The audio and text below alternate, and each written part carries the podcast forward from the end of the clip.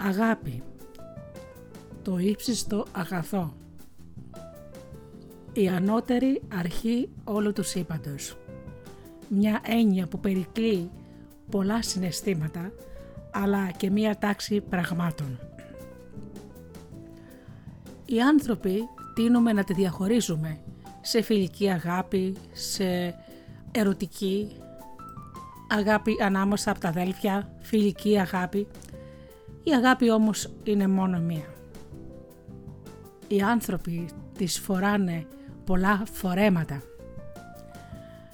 Όμως σήμερα θα εξετάσουμε εδώ στην εκπομπή «Άνθρωποι και ιστορίες» τη λεπτή διαχωριστική γραμμή ανάμεσα στην αγάπη και την εξάρτηση που θαρώ ότι πολλοί κόσμος δεν την έχει συνειδητοποιήσει. Πολλοί θεωρούν την υποταγή αγάπη. Πολλοί θεωρούν το δέσιμο αγάπη. Άλλοι πάλι τη σκληρότητα και την ομότητα την θεωρούμε τρόπο για να δείχνει κάποιος την αγάπη. Άλλοι πάλι θεωρούν το για πάντα μαζί την έννοια της αγάπης. Όμως πέφτουν όλοι έξω. Η αγάπη δεν σκλαβώνει, δεν υποτάσσεσαι, δεν είσαι δεμένος με κανέναν, γιατί η αγάπη από μόνη της έχει μέσα ελευθερία, έχει την εμπιστοσύνη, έχει το συνέστημα, το όμορφο που κάνει τον άνθρωπο να έχει φτερά στην πλάτη του. Όμως δυστυχώς όπως είπα πάλι έχουμε μπερδέψει την αγάπη και την εξάρτηση και πολλές φορές τα όρια είναι τόσο λεπτά που όλοι μας δεν έχουμε ποτέ καταλάβει πότε περνάς από το ένα στο άλλο χωρίς να το έχεις καταλάβει. Ψυχολόγοι έχουν ε, μιλήσει πολλές φορές για την αγάπη και την εξάρτηση. Σήμερα λοιπόν θα πούμε μερικά πράγματα και βεβαίως και αποσπάσματα από βιβλία ψυχολόγων και την έρευνά μου που έχω κάνει στο διαδίκτυο έτσι ώστε να έχουμε μια όσο το δυνατόν γίνεται ολοκληρωμένη εικόνα για το τι είναι αγάπη και τι είναι εξάρτηση.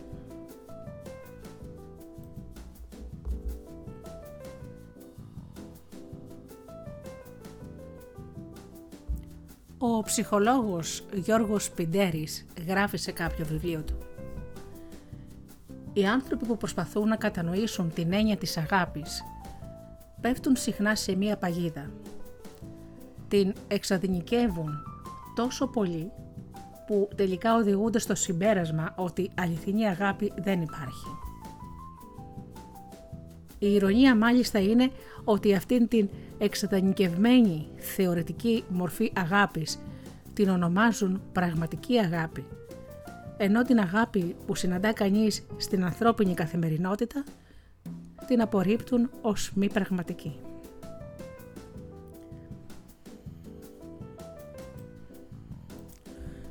Όσο πιο ψηλά τοποθετούμε την αγάπη, τόσο αυξάνουμε την απόσταση ανάμεσα σε εμάς και σε αυτήν. Φίλοι μου λοιπόν, είναι καιρός να αποκαταστήσουμε από την αρχή το νόημα των λέξεων. Προσωπικά για μένα η αγάπη είναι εκείνη που έχει σχέση με την ανθρώπινη πραγματικότητα. Δηλαδή αυτή που είναι ανθρωπίνος εφικτή. Είναι η αγάπη που οι περισσότεροι άνθρωποι έχουν τη δυνατότητα να νιώσουν χωρίς να είναι ανώτεροι ή εκλεκτοί ή θεϊκοί. Όταν ένας ορισμός της αγάπης δεν συμβαδίζει με την ανθρώπινη φύση, τότε η αγάπη αυτή αυτόματα ανήκει στο χώρο της εξεδανικευμένης αγάπης.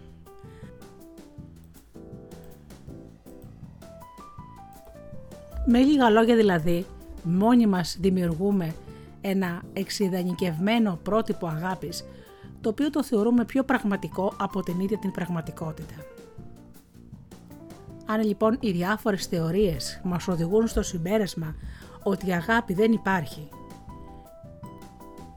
είναι καιρός να εξετάσουμε ξανά τις θεωρίες μας, οι οποίες μπορεί και να μην είναι και αληθινές και να καταλήξουμε σε κάποιον ορισμό αγάπης ο οποίος να σέβεται και να λαμβάνει υπόψη την ανθρώπινη φύση χωρίς να την καταδικάζει σαν ανίκανη ή ανώριμη ή ακόμα και να μην μπορεί να αγαπήσει. Με αυτόν τον τρόπο η αγάπη πάβει να καταντάει σαν το κρεβάτι του προκρούστη. Να σε τραβάει δηλαδή όταν είσαι κοντός σε αυτό που έκανες στη μυθολογία προκούστης ή να σου κόβει τα πόδια αν είσαι πιο ψηλός από αυτό το κρεβάτι. Να είναι δηλαδή μαρτύριο για κάποιους η αγάπη που θεωρεί ο άλλος ότι είναι η ιδανική αγάπη.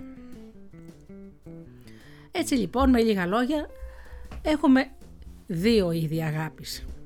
Την πραγματική και την εξειδανικευμένη.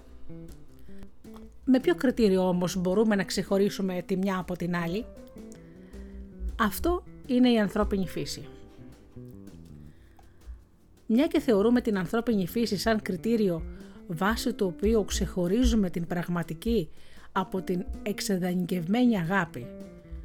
Να πούμε δύο λόγια για τη φύση του ανθρώπου.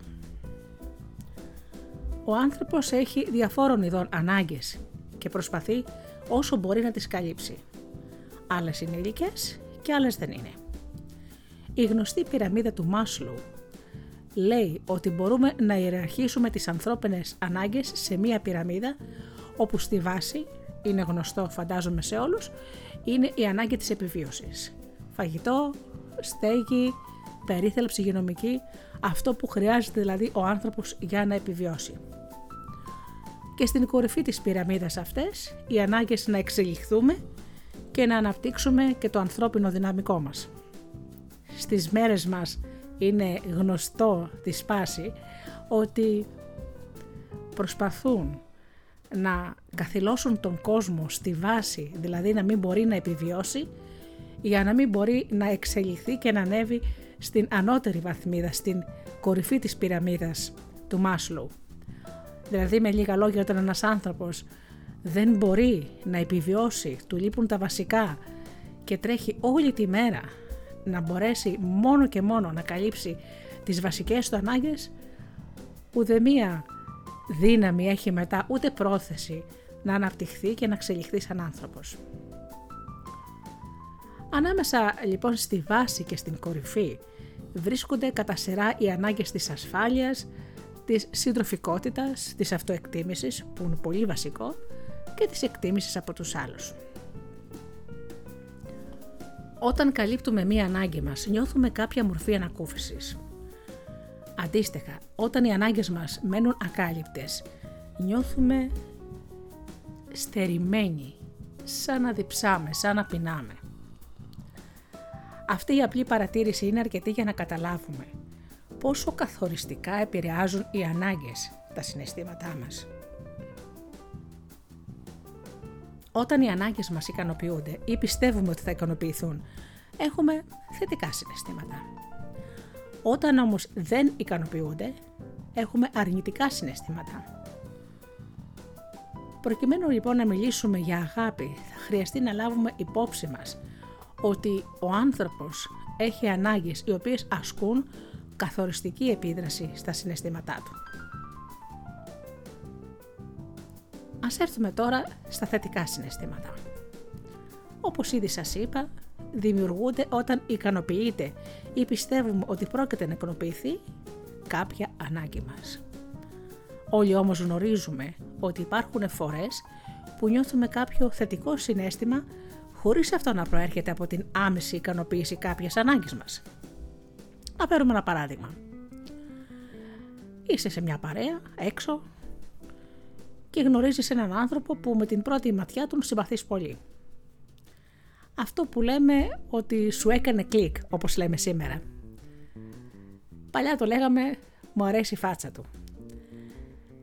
Στο βαθμό που η αντίδρασή σου αυτή είναι αυθόρμητη, τα συναισθήματά σου είναι ανιδιοτελή. Αν όμως μπορείς πρώτα να μάθεις ότι κατέχει μια σημαίνουσα θέση στην υπηρεσία κάποιου ας πούμε υπουργείου ή ότι είναι επιχειρηματίας ή ότι έχει κάποια πολύ επικαιρή δουλειά όπου εκκρεμεί μια σημαντική σου υπόθεση και κατόπιν τον συμπαθήσεις, τότε αυτή η συμπάθεια είναι ιδιωτελής. Ε, πώς να το κάνουμε; Διότι πηγάζει από τις ανάγκες που ελπίζεις ότι αυτός θα είναι πρόθυμος να καλύψει. Βλέπουμε λοιπόν ότι υπάρχουν δύο είδη θετικών συναισθημάτων. Τα ανιδιοτελή που πηγάζουν αυθόρμητα από μέσα μας και τα ιδιοτελή που δημιουργούνται μέσα από τις ανάγκες μας.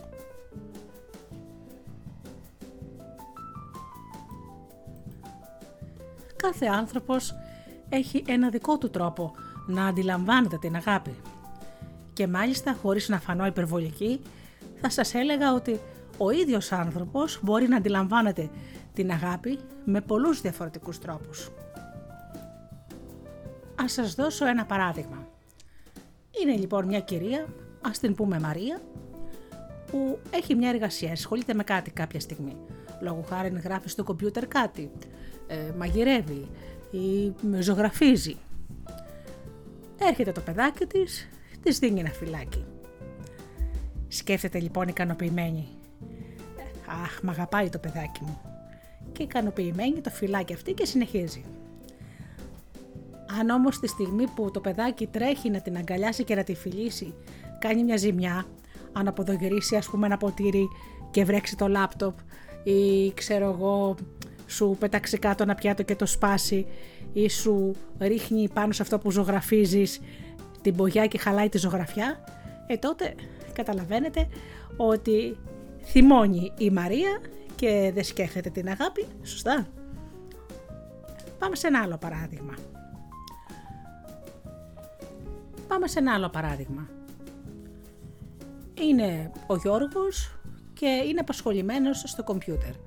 Ή γράφει ή βλέπει κάποιο βίντεο, είναι πολύ αφοσιωμένος σε αυτό που κάνει. Έρχεται η γυναικούλα του από πάνω, τον αγκαλιάζει από πίσω και του δίνει ένα φυλάκι. Αυτός εκείνη τη στιγμή θυμώνει και τη σπρώχνει και της λέει: Με απασχολεί, σε παρακαλώ πολύ, έχω κάτι αυτή τη στιγμή να κάνω. Τώρα αυτό εσείς το θεωρείτε ε, αγάπη, κίνηση αγάπης; Πολύ αμφιβάλλω. Ίσως οι μεγάλες διαφορές που συναντάμε στον τρόπο με τον οποίο αντιλαμβάνεται καθένας μας την αγάπη να οφείλονται στο ότι μπερδεύουμε τη συμπεριφορά με το συνέστημα. Η αγάπη δεν είναι μόνο συνέστημα, είναι ταυτόχρονα και συμπεριφορά.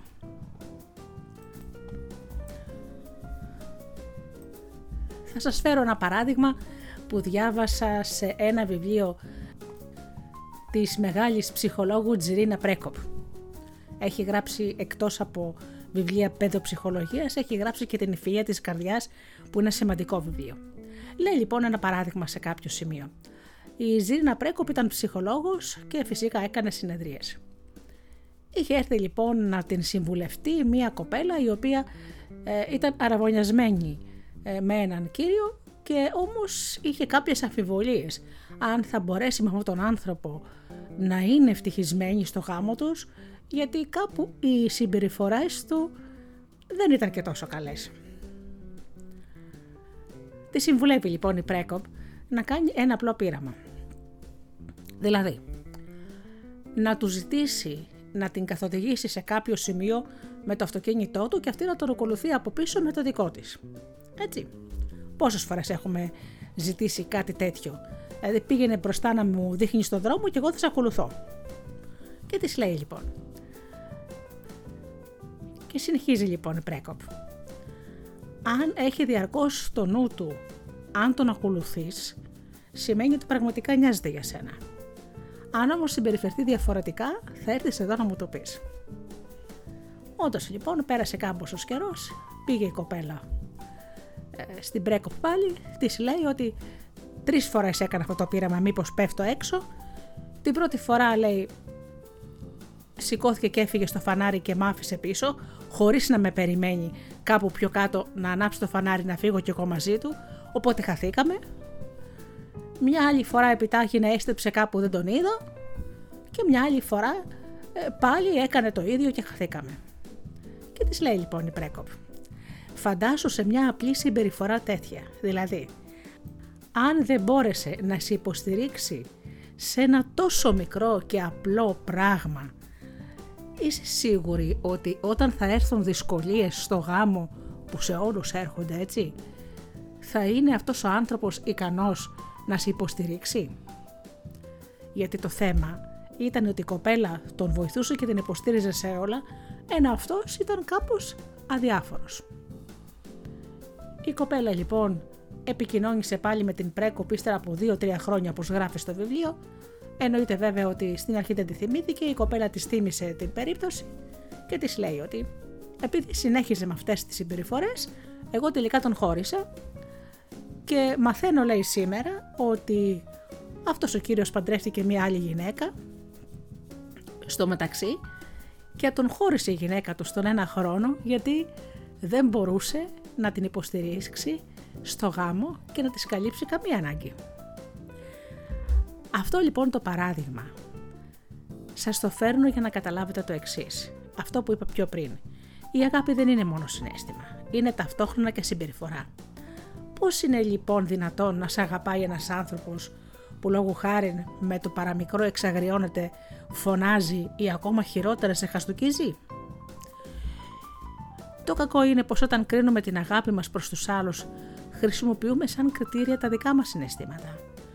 Όταν όμως κρίνουμε την αγάπη των άλλων προς εμάς, το κριτήριο αλλάζει. Στην περίπτωση των άλλων, δεν παίρνουμε υπόψη τόσο τα συναισθήματά τους όσο τη συμπεριφορά τους προς εμάς. Αυτό είναι εντελώς φυσικό. Μια και δεν υπάρχει κάποιος τρόπος να είμαστε μέσα στον άλλον και να γνωρίζουμε πώς σκέφτεται και τι νιώθει για μας κάθε στιγμή. Λογικό είναι. Μερία λοιπόν βασιζόμαστε στον τρόπο που μας φέρεται. Με λίγα λόγια αγάπη είναι και φαινόμενο επικοινωνίας. Άλλες φορές γινόμαστε πομπός και άλλες δέκτης αγάπης. Γι' αυτό είναι και πολύ συνηθισμένο. Ο ένας να ισχυρίζεται ότι αγαπά τον άλλον και ο άλλος να το αμφισβητεί. «Σ' αγαπάω μωρό μου», λέει ο άντρας στη γυναίκα μετά από ένα επικό καυγά όπου υπήρξαν ουρλιαχτά, σπασίματα, ξέρετε τώρα τα γνωστά. Αυτός το λέει εκείνη τη στιγμή το πιστεύει. Η κοπέλα όμως θα πει «Δεν με αγαπάς γιατί αν με αγαπούσες δεν θα φώναζες σαν εστερικός». Μια βασική αρχή στην επικοινωνία λέει «Μήνυμα που εστάλει δεν είναι απαραίτητα μήνυμα που ελήφθη». Όταν είμαστε στο ρόλο του πομπού, μπορούμε να αντιληφθούμε την αγάπη μας για τον άλλον, μια και εκείνη ακριβώς τη στιγμή βιώνουμε αυτό το συνέστημα μέσα μας. Αυτό όμως δεν σημαίνει ότι το αντιλαμβάνεται και ο άλλος. Δεν αποκλείεται μάλιστα εκείνο που θα κάνουμε ή θα πούμε σε κάποια στιγμή, ο άλλος να το εισπράξει εντελώς διαφορετικά. Έτσι, από τη θέση του πομπού, το κριτήριο της αγάπης είναι το συνέστημα ή τα συναισθήματα που νιώθουμε για τον άλλον. Από την άλλη όμως, στη θέση του δέκτη, το κριτήριο πάβει να είναι το συναισθημάτο. Είναι πλέον η συμπεριφορά του προς εμάς. Και εδώ ακριβώς βρίσκεται η παγίδα. Όταν πάμε να ορίσουμε την αγάπη, δεν κάνουμε τη διάκριση ανάμεσα στον πομπό και τον δέκτη. Έτσι, σε ορισμένες περιπτώσεις την ορίζουμε σαν συνέστημα και σε άλλες σαν συμπεριφορά. Οι συνέπειες είναι να μας δημιουργείται μια σύγχυση και να αμφισβητούμε την αγάπη των άλλων και ορισμένες φορές ακόμα και τη γνησιότητα της δικής μας αγάπης, μια και αντιλαμβανόμαστε ότι η συμπεριφορά μας δεν συμβαδίζει πάντα με τις καλές μας προθέσεις, έτσι δεν είναι. Πόσες φορές έχετε ακούσει «δεν με αγαπάει, δεν μου το λέει συχνά». Έτσι, κάποιοι μένουν στα λόγια. Χρειάζεται να το λες και το ξαναλες «σε αγαπώ, σε αγαπώ» για να καταλάβει. Όμως τα λόγια δεν είναι αγάπη μπορεί να γίνει μια κίνηση η οποία να είναι ανώτερη από τα λόγια. Έτσι. Δεν με αγαπάει γιατί δεν σέβεται τις επιλογές μου. Να κάτι πολύ σημαντικό. Άρα λοιπόν και η συμπεριφορά είναι δείγμα αγάπης. Και πρέπει αυτό να καταφέρουμε να το ξεδιαλύνουμε μέσα μας. Να σας βάλω λίγα τραγουδάκια για να κάνουμε ένα μουσικό διάλειμμα και αμέσως μετά συνεχίζουμε.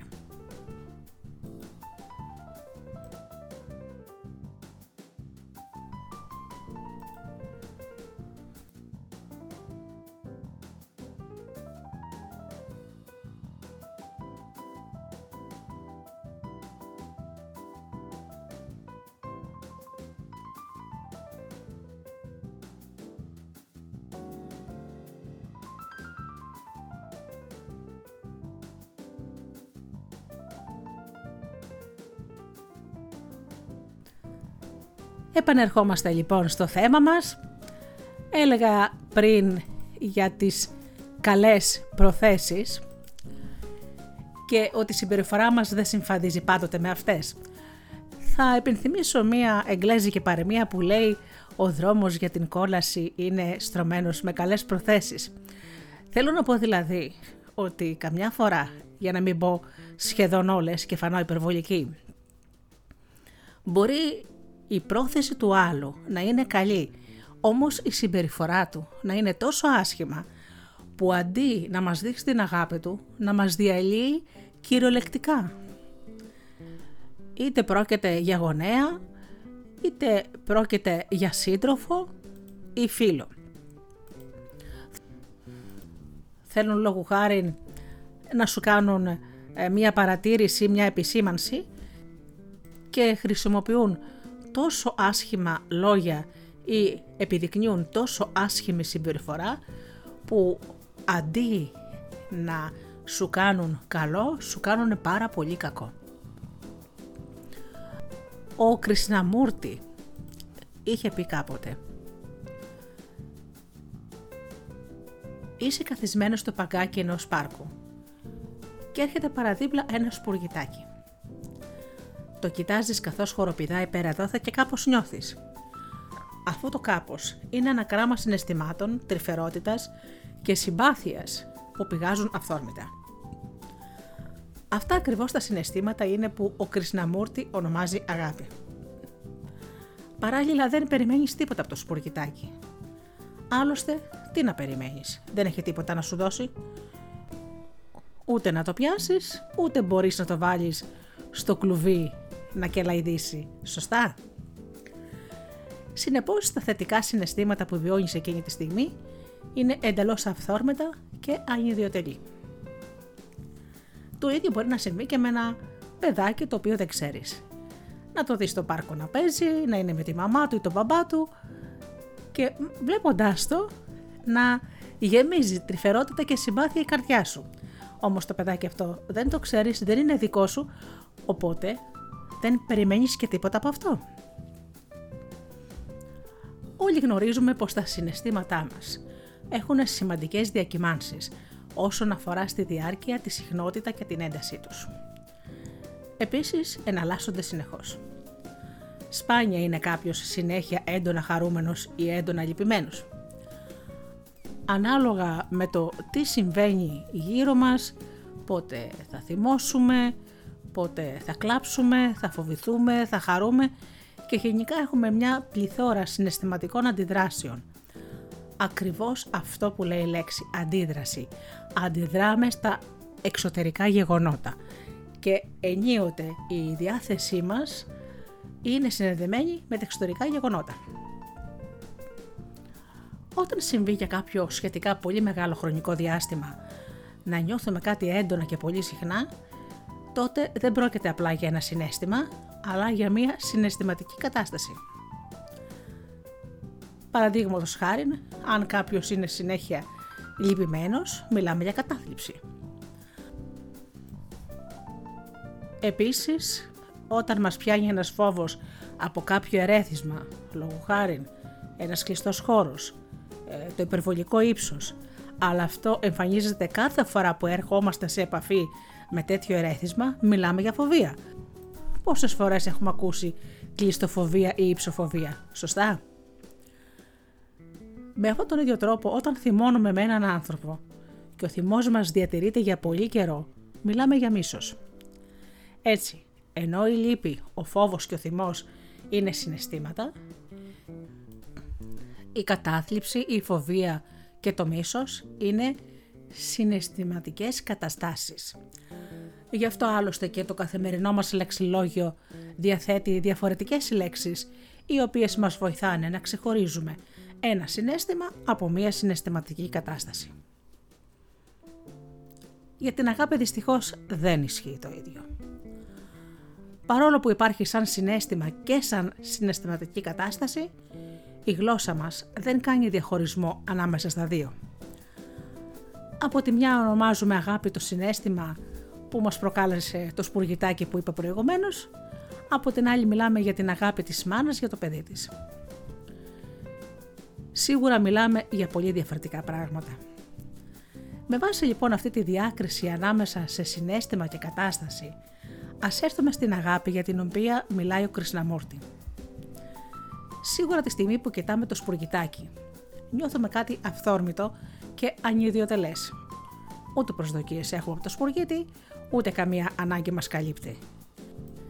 Είναι όμως αγάπη αυτό που νιώθουμε ή είναι μια απλή συμπάθεια; Αν διαλέξουμε να το ονομάσουμε αγάπη, τότε η αγάπη είναι ένα στιγμιαίο ανιδιοτελές συνέστημα που πηγάζει από μέσα μας αυθόρμητα.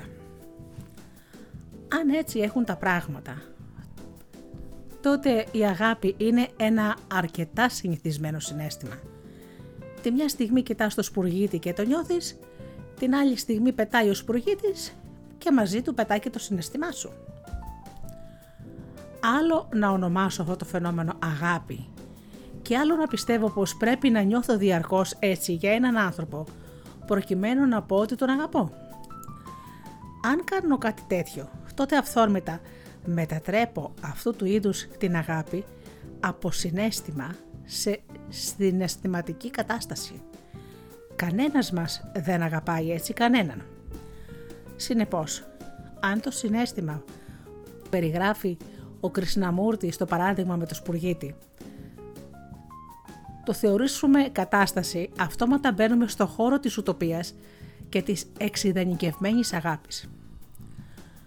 Αν θέλουμε λοιπόν να ξεφύγουμε από την παγίδα της ουτοπίας, θα πρέπει να δεχτούμε ότι η αγάπη σαν συνέστημα είναι και αυτή σαν όλα τα άλλα συναισθήματα. Άλλες φορές τη νιώθουμε και άλλες όχι. Την ώρα που έχω θυμώσει μαζί σου είναι αδύνατο να νιώθω ταυτόχρονα και αγάπη. Οι καρδιές μας απέχουν χιλιόμετρα μακριά η μία με την άλλη. Και θα πρέπει να είμαστε και οι δύο ανόητοι για να καταλήξουμε στο συμπέρασμα ότι δεν σε αγαπώ με την έννοια της συναισθηματικής κατάστασης μόνο και μόνο επειδή θύμασα μαζί σου για κάτι. Άλλο να λέμε δεν σε αγαπώ σαν έκφραση κάποιου θυμού και άλλο να το εννοούμε σαν συναισθηματική κατάσταση.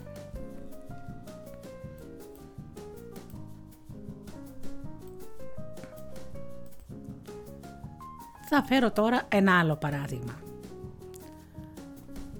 Βλέπεις ένα πουλάκι όπως το σπουργητάκι που είπαμε προηγουμένως να πηδάει χαρούμενο εδώ και εκεί, να τσιμπολαγάει ψυχουλάκια και εκεί που το βλέπεις και σου δημιουργεί ένα ευχάριστο συνέστημα πετάγεται από το πουθενά μια γάτα, αρπάζει το πουλάκι, προσπαθείς εσύ να το σώσεις, αλλά σιγά τώρα με πιάσεις τη γάτα, ξέρετε όλοι ότι τα ελουροειδή είναι πολύ γρήγορα, πάει το σπουργητάκι, έγινε μεζές, θα χαλάσει βέβαια η διάθεσή σου. Αλλά μετά θα γυρίσεις σπίτι σου, θα πας μια βόλτα, θα το ξεχάσεις. Σωστά; Μπορεί αργότερα να το ξαναθυμηθείς σαν εικόνα, αλλά θα μείνει μέσα στη μνήμη σου και μάλιστα αυτό που λέμε ε, στη μνήμη την μακριχρόνια. Ε, αυτό δηλαδή που πέφτει μια ανάμνηση εκεί και δεν μπορείς να την ανακαλέσεις ξανά και ξανά.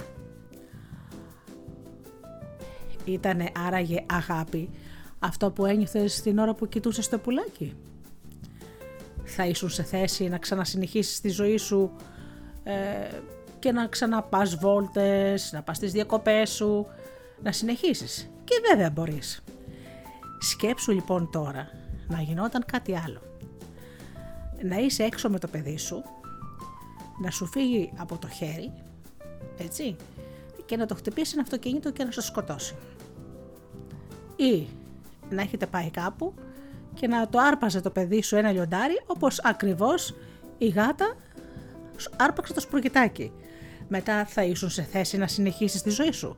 Και βέβαια όχι. Αδιανόητο. Μπορεί και να μην το ξεπεράσεις σε όλη σου τη ζωή. Είναι ένα φοβερό συνέστημα. Συνεπώς, οτιδήποτε και αν είναι εκείνο που ένιωθα για το μικρό πουλάκι, το σπουργητάκι, αν το ονομάσω αγάπη, δεν θα έχει καμία σχέση με την αγάπη ενός γονιού για το παιδί του. Το ένα είναι ένα στιγμίο συνέστημα, χωρίς κανένα αντίκρισμα, Μάλλον είναι μια συναισθηματική κατάσταση που αποτελείται από πολλά συναισθήματα, τα οποία οδηγούν σε συγκεκριμένες πράξεις και συνθέτουν μια ολοκληρωμένη συμπεριφορά που την ονομάζουμε αγάπη. Αν μπερδέψουμε τα δύο μεταξύ τους και ορίσουμε την αγάπη σαν συναισθηματική κατάσταση με κριτήριο τα συναισθήματα για τον σπουργίτη, κινδυνεύουμε να καταλήξουμε στο συμπέρασμα ότι αυτό που νιώθει ένας γονιός για το παιδί του δεν είναι αγάπη. Εφόσον καμία μάνα και κανένας πατέρας δεν αγαπάει με τον τρόπο που περιγράφει ο Κρυσναμούρτης στην ιστορία του. Όπως είναι φυσικό, όλο και κάποιες προσδοκίες θα έχει από το παιδί της. Και μάλιστα θα έλεγα ότι δεν υπάρχει ούτε ένας γονιός που να μην έχει κάποιες προσδοκίες για το παιδί του. Και αν το λέει, να ξέρετε ότι είναι μόνο στα λόγια. Πολύ βαθιά μέσα του, στο ασυνείδητό του που λέμε, σίγουρα έχει κάποιες προσδοκίες για το παιδί του.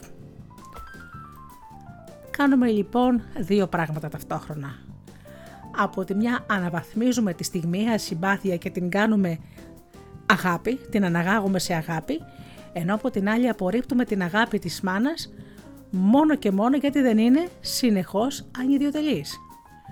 Με τον τρόπο αυτό μετατρέπουμε τη συμπάθεια σε ένα ουτοπιστικό κριτήριο αγάπης, με αποτέλεσμα να καταλήγουμε στο συμπέρασμα ότι αληθινή αγάπη δεν υπάρχει. Η αγάπη λοιπόν είναι μια συναισθηματική κατάσταση που αποτελείται από πολλά συναισθήματα τα οποία οδηγούν σε μια ολοκληρωμένη συμπεριφορά. Μάλιστα, εκείνος προς τον οποίο απευθύνεται αυτή η συμπεριφορά την αναγνωρίζει και ο ίδιος σαν ένδειξη αγάπης. Αν ανοίξουμε ένα λεξικό, θα δούμε ότι η λέξη αγάπη την ερμηνεύει με δύο έννοιες, συμπάθεια και αφοσίωση. Υποθέτω πως η λέξη συμπάθεια αναφέρεται στην αγάπη σαν συνέστημα, ενώ η λέξη αφοσίωση έχει περισσότερη σχέση με τη συναισθηματική κατάσταση. Όταν μιλάμε για αφοσίωση, σίγουρα δεν έχουμε στο νου μας κάτι το στιγμιαίο και το παραδικό. Από την άλλη συμπάθεια μπορεί τη μια στιγμή να υπάρχει και μετά να χαθεί. Με άλλα λόγια αντέχει λιγότερο στο χρόνο από ότι η αφοσίωση.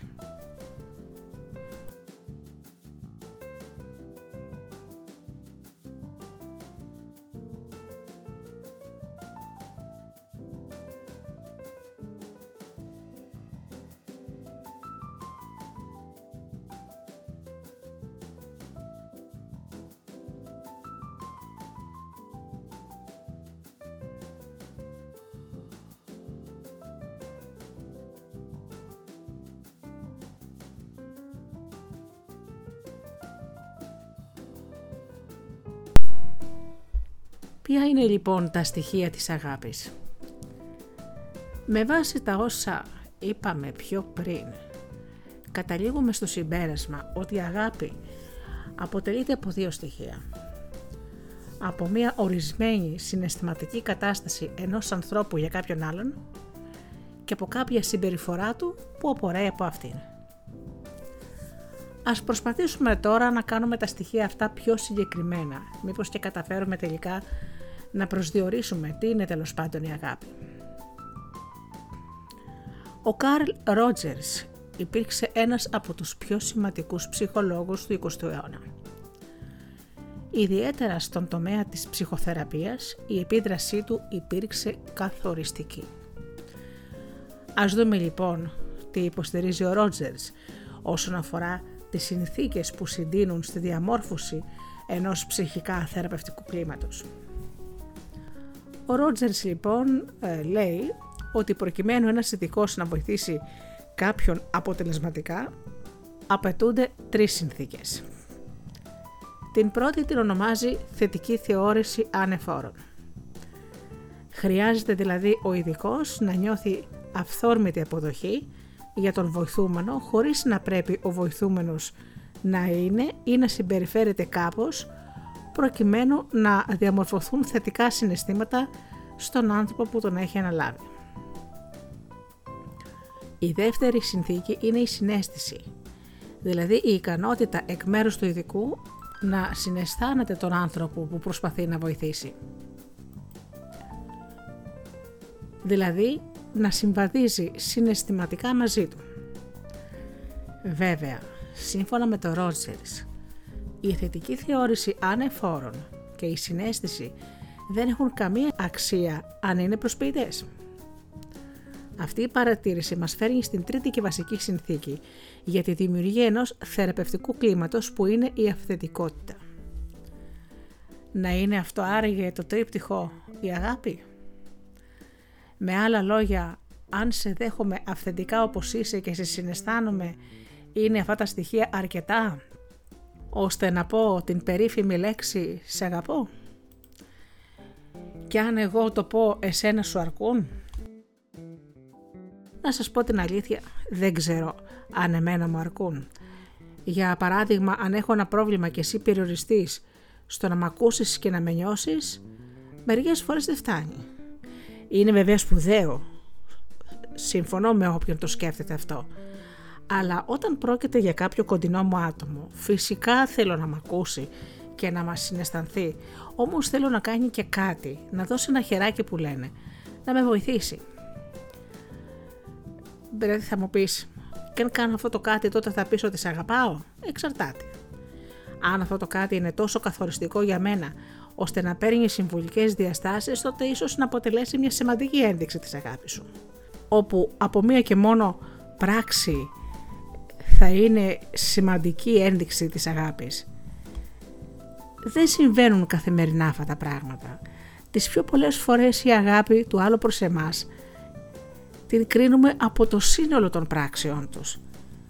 Από την άλλη όμως δεν μπορείς να έχεις και την απέτηση να δεχθώ ότι με αγαπάς όταν κατ' επανάληψη ενώ είσαι σε θέση να με βοηθήσεις δεν το κάνεις. Δικαίωμά σου να μην θέλεις να με βοηθήσεις αλλά μην επιμένεις να μου σερβίρεις την απροθυμία σου αυτή σαν αγάπη. Προηγουμένως σας έφερα το παράδειγμα της πελάτησας της ψυχολόγου της κυρίας Σπρέκοπ όπου πήγε και τη συμβούλεψε για τη σχέση της με κάποιον άντρα. Αν λοιπόν αυτός ο άντρας, αν θυμάστε το περιστατικό, δεν μπόρεσε σε ένα μικρό πραγματάκι δηλαδή να την συνοδεύσει με το αυτοκίνητό του ενώ οδηγούσε αυτός μπροστά και εκείνη πίσω να της δείξει ένα δρόμο και δεν περίμενε, δεν έλεγχε αν εκείνη τον ακολουθεί και έφευγε μπροστά και την παρατούσε μόνη της. Αν σε ένα τόσο μικρό πραγματάκι δεν μπορεί να σε υποστηρίξει. Φαντάσου τι θα κάνει αν συμβεί κάτι δύσκολο μέσα σε μια οικογένεια. Συμβαίνουν και δύσκολα πράγματα αρρώστιες, οικονομικές δυσκολίες, οικονομικές καταστροφές. Πολλές φορές συμβαίνουν γεγονότα έξω από μας, δηλαδή κοινωνικά φαινόμενα ή οτιδήποτε άλλο το οποίο εμείς απλώς πρέπει να ακολουθήσουμε το ρεύμα των άλλων, έτσι, λόγω χάρη τώρα με την πανδημία, έτσι. Αναγκαστήκαμε να κλειστούμε στα σπίτια μας και βγήκανε στα ζευγάρια διαφορές που πριν η καθημερινότητα τα κάλυπτε. Φαντάσου λοιπόν, όταν, όταν λοιπόν δεν μπορείς για απλά πράγματα να με υποστηρίξεις και να με βοηθήσεις, φαντάσου λοιπόν τι έχει να γίνει σε αυτά τα δύσκολα. Να λοιπόν γιατί όταν έρχονται δύσκολες καταστάσεις ξαφνικά φαίνεται ένα χάσμα και ανακαλύπτεις έναν άνθρωπο που πίστευες ότι σε αγαπούσε και αυτό τελικά ήταν ψευδέστηση δική σου. Μ; Του λέει και το τραγούδι άλλωστε. Δεν φταίς εσύ, η φαντασία μου τα φταίει, που σέπλασε όπως ήθελε αυτή. Στο σημείο αυτό χρειάζεται να θυμηθούμε ότι ο Ρότζερς δεν μιλά για αγάπη, αλλά για τις συνθήκες διαμόρφωσης ενός θεραπευτικού κλίματος. Πράγμα που σημαίνει ότι έχει επίγνωση πως αυτά τα στοιχεία δεν είναι αρκετά ώστε να το ονομάσουμε αγάπη. Χρειάζεται κάτι ακόμα. Τι είναι αυτό; Εγώ το ονομάζω ανιδιοτελή προσφορά.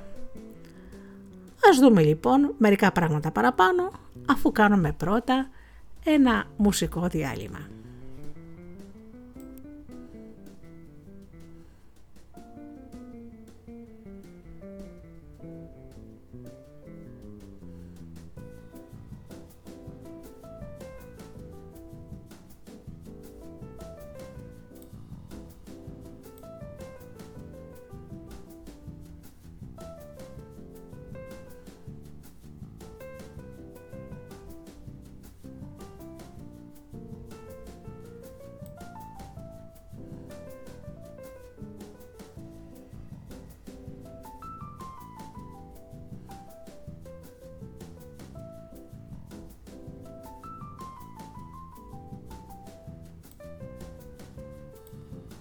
Ας πούμε τώρα για αυτή την περίφημη ανιδιοτελή προσφορά. Πολλοί άνθρωποι υποστηρίζουν ότι ένα βασικό χαρακτηριστικό της αγάπης είναι η ανιδιοτέλεια. Τι είναι όμως ανιδιοτέλεια; Μερικοί λένε ότι ανιδιοτελή είναι τα συναισθήματα και η συμπεριφορά που εκδηλώνονται χωρίς να απορρέουν από κάποια ανάγκη μας. Η ανάγκη όμως είναι μία από τις κυρίαρχες ιδιότητες της ανθρώπινης φύσης. Αν καταφύγουμε στο λεξικό πάλι, στη λέξη ιδιοτέλεια, βρίσκουμε να λέει η προσήλωση προς το ίδιο συμφέρον. Με άλλα λόγια, η συμπεριφορά που έχει σαν μοναδικό σκοπό την ικανοποίηση των δικών μας και μόνο αναγκών. Η ανιδιοτέλεια λοιπόν δεν σημαίνει την ολοκληρωτική απουσία κάποιες ανάγκης. Αν πιστέψουμε κάτι τέτοιο, μερία θα οδηγηθούμε και πάλι στην οτοπία της εξειδανικευμένης αγάπης, μια και δεν υπάρχει άνθρωπος χωρίς ανάγκες. Σωστά. Οπότε φτάνουμε και πάλι στο αφοριστικό συμπέρασμα. Άνθρωπε, δεν είσαι σε θέση να αγαπήσεις. Και εδώ ακριβώς είναι που χρειάζεται να γίνει η κρίσιμη διάκριση. Γιατί να θεωρηθεί η συμπεριφορά μου σαν ανιδιοτελής, δεν χρειάζεται να μην έχω ανάγκες, αλλά να μην καθορίζεται η συμπεριφορά μου από κάποια ανάγκη μου. Έτσι, αν θέλουμε να κατανοήσουμε τι είναι ανιδιοτέλεια προσφορά ως βασικό γνώρισμα της αγάπης, χωρίς να πέσουμε στην παγίδα της άρνησης των αναγκών μας, θα πρέπει να λάβουμε υπόψη μας ένα ακόμα σημαντικό παράγοντα, την εκλογή. Ας δούμε λοιπόν για την εκλογή. Κάθε άνθρωπος προσπαθεί όσο μπορεί να έχει τη δυνατότητα να διαλέγει ο ίδιος τη συμπεριφορά του και να αποφασίζει για τον εαυτό του. Όμως, όλοι γνωρίζουμε ότι κάτι τέτοιο δεν είναι ποτέ εφικτό. Υπάρχουν φορές που η συμπεριφορά μας είναι αποτέλεσμα της εκλογής μας. Άλλες πάλι είναι αποτέλεσμα της αδυναμίας μας να δράσουμε διαφορετικά. Όταν λοιπόν η ένταση των αναγκών είναι τέτοια που να μας αφαιρεί τη δυνατότητα εκλογής από τη συμπεριφορά μας, τότε γινόμαστε ευάλωτοι και κατά συνέπεια ιδιωτελείς. Πόσες φορές δεν έχετε ακούσει για ζευγάρια που είναι μαζί επειδή δεν γίνεται αλλιώς. Σιγάμι στηρίζονται στη συνήθεια. Αυτό μας κάνει ευάλωτους. Δηλαδή έχω ανάγκη ε, να είμαι με αυτόν τον άνθρωπο γιατί λόγω χάρη δεν εργάζομαι και δεν μπορώ να τα βγάλω πέρα μόνη μου οπότε καλύπτει τις οικονομικές μου ανάγκες οπότε θέλω δεν θέλω τον δέχομαι. Σωστά. Αυτό όμως δεν είναι αγάπη. Είμαστε πάλι ιδιωτελείς. Έτσι όταν τη συμπεριφορά μου απέναντί σου την καθορίζει ένα κέρδος, τότε η συμπεριφορά αυτή είναι ιδιωτελής και δεν μπορεί να χαρακτηριστεί σαν αγάπη. Αν πάρουμε υπόψη μας αυτό το στοιχείο, τότε καταλήγουμε σε ένα ρεαλιστικό ορισμό για την αγάπη που παίρνει υπόψη και την ανθρώπινη φύση μας. Αγάπη είναι η συναισθηματική κατάσταση που μας οδηγεί να προσφέρουμε σαν αποτέλεσμα της ελεύθερης εκλογής μας και δεν καθορίζεται από τις ανάγκες μας. Φαίνεται λοιπόν πως η βασική προϋπόθεση ώστε να είμαστε σε θέση να αγαπήσουμε είναι μία. Να μην είμαστε συναισθηματικά ευάλωτοι. Γιατί τότε είναι μονόδρομος η λάθος επιλογή. Έχω ανάγκη από αγάπη και κάνω δεσμό, γάμο με όποιον να είναι. Επειδή μου έδειξε λίγη τρυφερότητα και στο τέλος αποδεικνύεται ότι αυτό είναι το μεγαλύτερο λάθος της ζωής μου. Με άλλα λόγια, η αγάπη μας προς τον άλλο να είναι το αποτέλεσμα της ελεύθερης εκλογής και όχι της αδυναμίας μας να δράσουμε διαφορετικά. Φαντάσου λοιπόν πώς θα σας φαινότανε μια γυναίκα ή ένας άντρας να είναι μαζί σας γιατί δεν μπορεί να κάνει αλλιώς. Σας κολακεύει κάτι τέτοιο. Σας αρέσει. Αλλά πότε δεν μπορούμε να δράσουμε διαφορετικά; Όταν έχουμε επιτακτικές ανάγκες οι οποίες μας εξαναγκάζουν να φερθούμε με τον έναν ή με τον άλλο τρόπο. Δεν είναι λοιπόν τόσο η ύπαρξη κάποιες ανάγκης όσο η έντασή της που καθαρίζει πότε είμαστε ευάλωτοι και πότε όχι.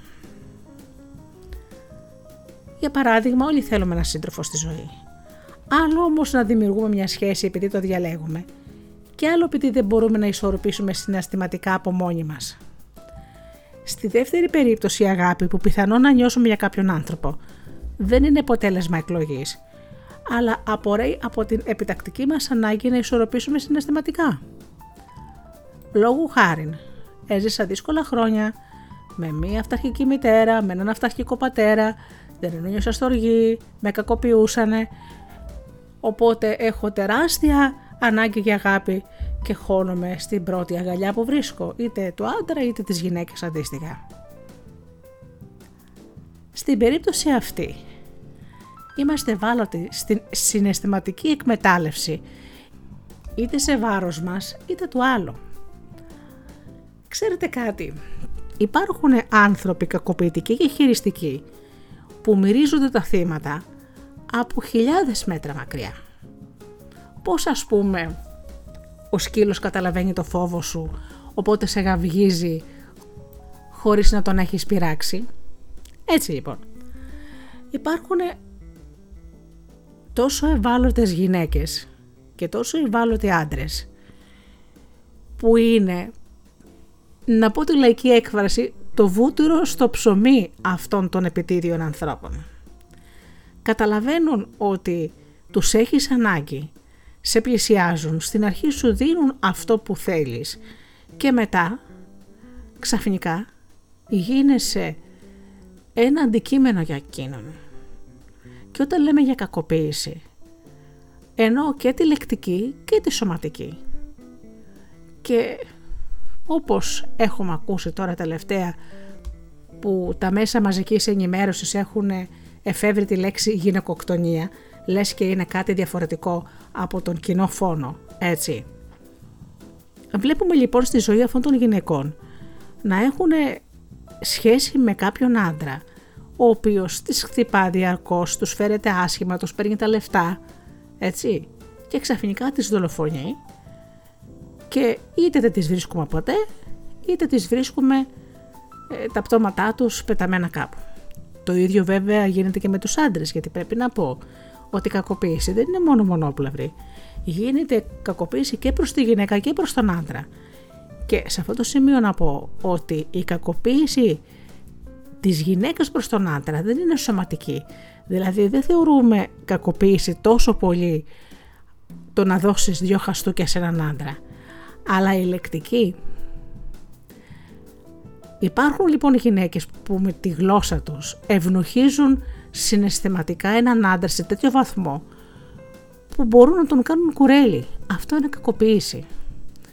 Να τον ταπεινώνουν και να τον αμφισβητούν κάθε μέρα για τις επιλογές του, για τη δουλειά του, να τους λένε ανίκανος, είσαι άχρηστος. Πόσες φορές τα έχουμε ακούσει αυτά τα πράγματα. Θεωρείτε ότι δεν είναι κακοποίηση αυτό επειδή δεν σηκώνεται χέρι. Και θα έλεγα μάλιστα ότι αυτό του είδους η κακοποίηση είναι το ίδιο δυνατή με το να σηκώσεις το χέρι σου και να χτυπήσεις ή να φωνεύσεις. Έτσι. Άρα λοιπόν να καταλήξουμε ότι η εκμετάλλευση και το να είσαι ευάλωτος δεν θεωρείται αγάπη, δεν είναι δική σου εκλογή. Για να πούμε λοιπόν και τη βασικότερη έκφραση της αγάπης ότι ναι μεν αγάπα των πλησίων σου αλλά αγάπα τον ως εαυτόν. Αυτό το έχω πει σε πολλές εκπομπές. Ότι δεν είναι δυνατόν να περιμένεις να αγαπηθείς όταν αυτό για σένα είναι σκληρή δουλειά. Δηλαδή σου είναι πολύ σκληρό να αγαπήσεις τον εαυτό σου. Δεν τον σέβεσαι, τον υποτιμάς δεν τον προσέχεις, πώς μεταθέτεις αυτό το τεράστιο βάρος στους ώμους ενός άλλου ανθρώπου; Έτσι. Και ναι μεν ένας άνθρωπος ο οποίος είναι όριμος δεν θα κάτσει πλάι σου, θα φύγει, αλλά ένας επιτίδιος θα σου καταστρέψει τη ζωή. Και αυτά τα ακούμε κάθε μέρα. Και λένε τώρα χάλασε η κοινωνία. Δεν χάλασε η κοινωνία. Αυτά γινόταν πάντα. Απλώς τώρα υπάρχει το ίντερνετ και τα μαθαίνουμε όλα την ίδια στιγμή. Πάντα γινόντουσαν αυτά. Και βέβαια, δεν εννοώ μόνο για τα ζευγάρια. Εννοώ και την κακοποίηση που γίνεται μέσα στο σπίτι από τους γονείς προς τα παιδιά. Και μερικές φορές και το αντίθετο. Τα παιδιά να κακοποιούν τους γυρεούς γονείς τους. Το πόσα παιδιά κακοποιούνται καθημερινά και αυτά γίνονται στο μέλλον οι ενήλικες που με τη σειρά τους θα κακοποιήσουν άλλους ανθρώπους. Όταν βλέπετε έναν άντρα ο οποίος δέρνει όλες τις γυναίκες με τις οποίες έχει σχέση, αν ψάξεις στο παρελθόν του θα υπάρχει ένας πατέρας ή μία μητέρα που τον κακοποιούσε φρικτά όταν ήταν παιδί και σωματικά και δυστυχώς πολλές φορές και σεξουαλικά. Έτσι. Όμως να πούμε και για τον έρωτα. Καλό θα ήταν σε αυτό το σημείο να προσθέσουμε επίσης ότι και ο έρωτας όπως και η αγάπη δεν είναι συνέστημα, αλλά συναισθηματική κατάσταση. Όμως ο έρωτας διαφέρει από την αγάπη. Και αυτό γιατί η έλξη που νιώθουμε αυτόματα δημιουργεί μια έντονη ανάγκη εκτόνωσης. Άλλωστε, δεν εννοείται άνθρωπος αξιοπρεπώς ερωτευμένος χωρίς να είναι ταυτόχρονα και συναισθηματικά ευάλωτος προς τον άνθρωπο που έχει ερωτευτεί; Αλλιώς, αν δεν υπάρχει και λίγο πάθος, τι σόι έρωτος είναι αυτός. Και βλέπετε στην ελληνική γλώσσα υπάρχουν δύο λέξεις. Άλλο η αγάπη, άλλο ο έρωτας. Στα αγγλικά είναι love και για τα δύο. Αλλά οι αρχαίοι Έλληνες ήταν η λέξη έρωτας. Είχε άλλη σημασία. Και το Θεό του έρωτα, δηλαδή τη σαρκική έλξη, αλλά και τον έρωτα των ζωογόνων που φτιάχνει τη ζωή. Η αγάπη είναι άλλο πράγμα. Στο βαθμό λοιπόν που ο έρωτας δημιουργεί έντονες ανάγκες του ικανοποίηση. Είναι μεν μια αυθόρμητη συναισθηματική κατάσταση, αλλά δεν είναι ανιδιοτελής. Δεν έχει σημασία αν οι ανάγκες που μας δημιουργεί αυτή η έλξη είναι σωματικές ή συναισθηματικές. Άπαξ και είναι έντονες, γίνονται αυτόματα και σημαντικές. Έτσι, τα συναισθήματα που μας δημιουργούνται προς το άτομο που ερωτευόμαστε απορρέουν είτε από τις ανάγκες που ελπίζουμε να μας καλύψει, είτε από τις ανάγκες που ήδη μας καλύπτει και θέλουμε να εξακολουθεί να τις καλύπτει. Τώρα θα μου πει κάποιος, καλά αποκλείεται κάποιος που είναι ερωτευμένος να αγαπάει κιόλας. Εδώ θα πρέπει να κάνουμε και μια διάκριση που κάναμε ανάμεσα στο συνέστημα και την συναισθηματική κατάσταση. Είχαμε πει ότι με τη λέξη αγάπη άλλες φορές αναφερόμαστε σε κάποιο συνέστημα συμπάθειας και άλλες φορές σε μια συναισθηματική κατάσταση η οποία έχει διάρκεια και εκδηλώνεται με έμπρακτη ανιδιοτελή προσφορά. Μα αυτό το σκεπτικό είναι πολύ φυσικό όταν είμαστε ερωτευμένοι με έναν άνθρωπο. Να νιώθουμε έντονη συμπάθεια και τρυφερότητα προς το άτομό του. Στο βάθος, αυτά τα συναισθήματα τα ονομάζουμε αγάπη. Καταλαβαίνουμε ότι είναι δυνατόν να ισχυριστούμε ότι τον αγαπάμε κιόλας. Συνεπώς, λέγοντάς τους αγαπώ, ούτε τον εξαπατάμε, ούτε τον κοροϊδεύουμε. Γιατί τη στιγμή που το λέμε το εννοούμε. Σωστά. Αν όμως με αγάπη εννοούμε τη συναισθηματική κατάσταση που μας οδηγεί να προσφέρουμε σαν αποτέλεσμα της ελεύθερης εκλογής μας και δεν καθορίζεται από τις ανάγκες μας, τότε σίγουρα τα πράγματα αλλάζουν. Καταρχήν ερωτευμένος. Τις περισσότερες φορές σημαίνει και ένταση αναγκών. Αυτό και μόνο είναι αρκετό για να πούμε ότι δεν πληρούνται οι προϋποθέσεις του ορισμού της αγάπης τον οποίο έχουμε υιοθετήσει. Είναι όμως και κάτι ακόμα. Μια τέτοια μορφή αγάπης δεν δημιουργείται από τη μια στιγμή στην άλλη. Θέλει χρόνο για να καλλιεργηθεί. Όλοι μας όμως γνωρίζουμε ότι ορισμένες φορές ο έρωτας αναπτύσσεται σε σχετικά σύντομο χρονικό διάστημα. Πόσες πιθανότητες υπάρχουν μέσα στο διάστημα αυτό να έχει αναπτυχθεί και αγάπη; Δεν μπορείς να έχεις αγάπη μέσα σε ένα μήνα. Δεν γίνεται αυτό το πράγμα η αγάπη χτίζεται μέρα με την ημέρα. Έτσι τουλάχιστον όσον αφορά σε αυτό που ονομάζουμε κεραυνοβόλο έρωτα, οι πιθανότητες να συνεπάρχει με τη συναισθηματική κατάσταση που ονομάζουμε αγάπη είναι μηδαμινές. Υπάρχει όμως και ένα άλλο είδος έρωτα που αναπτύσσεται σιγά σιγά. Αρχίζουμε και νιώθουμε για τον άλλο μια συμπάθεια. Μέσα από την καθημερινή επαφή μαζί του η συμπάθεια αυτή σταδιακά εξελίσσεται, αυξάνεται και μπορεί να γίνει έρωτας. Μπορεί να περιγράψει σωστά τη λέξη την οποία νιώθουμε από τον άνθρωπο. Σε μια τέτοια περίπτωση, όπου έχει προϋπάρξει ένα χρονικό διάστημα, δεν μπορούμε να αποκλείσουμε την πιθανότητα παράλληλα με τον έρωτα να έχει αναπτυχθεί και αγάπη. Γιατί πριν ερωτευτούμε ήμασταν φίλοι. Δεν έχετε ακούσει για ζευγάρια που ήτουσαν χρόνια φίλοι και ξαφνικά ανακαλύψανε ότι είναι ερωτευμένοι. Αυτό εξελίχθηκε. Ίσως μάλιστα πρώτα να έχουμε αγαπήσει τον άλλον και μετά να τον έχουμε ερωτευτεί. Αρκεί βέβαια το διάστημα που αναπτύχθηκε η αγάπη. Να μην είμαστε συναστηματικά ευάλωτοι. Γιατί τότε έχουμε πέσει στη συνηθισμένη παγίδα. Έχουμε μπερδέψει την αγάπη με την εξάρτηση. Να προσθέσω κάτι ακόμα πριν ξεκινήσω να πω μερικά πράγματα για την εξάρτηση. Μερικοί γονείς έχουν εξομολογηθεί πως όταν πρωτοαπόκτησαν παιδί δεν ένιωσαν κάποια ιδιαίτερη έντονη αγάπη και συνήθως αυτό, δίχως να θέλω βέβαια να κατηγορήσω, το παθαίνουν περισσότεροι άντρες γιατί η μητέρα γίνεται μάνα με το σώμα της οι πατεράδες, οι περισσότεροι μάλλον, όχι όλοι, αρχίζουν και αγαπούν το παιδί από τη στιγμή που το βλέπουν. Αρχικά, καθώς κοίταζαν το νεογέννητο, τα συναισθήματά τους ήταν κάτι ανάμεσα σε περιέργεια και αμηχανία. Η αγάπη καλλιεργήθηκε σιγά σιγά, καθώς το πλάσμα αυτό άρχισε να μεγαλώνει και να σχετίζεται μαζί τους, με το δικό του τρόπο βέβαια. Βλέπουμε λοιπόν ότι η αγάπη χρειάζεται κάποιο χρόνο επόασης, Δηλαδή, πριν γίνει πεταλούδα, είναι πρώτα κάποια.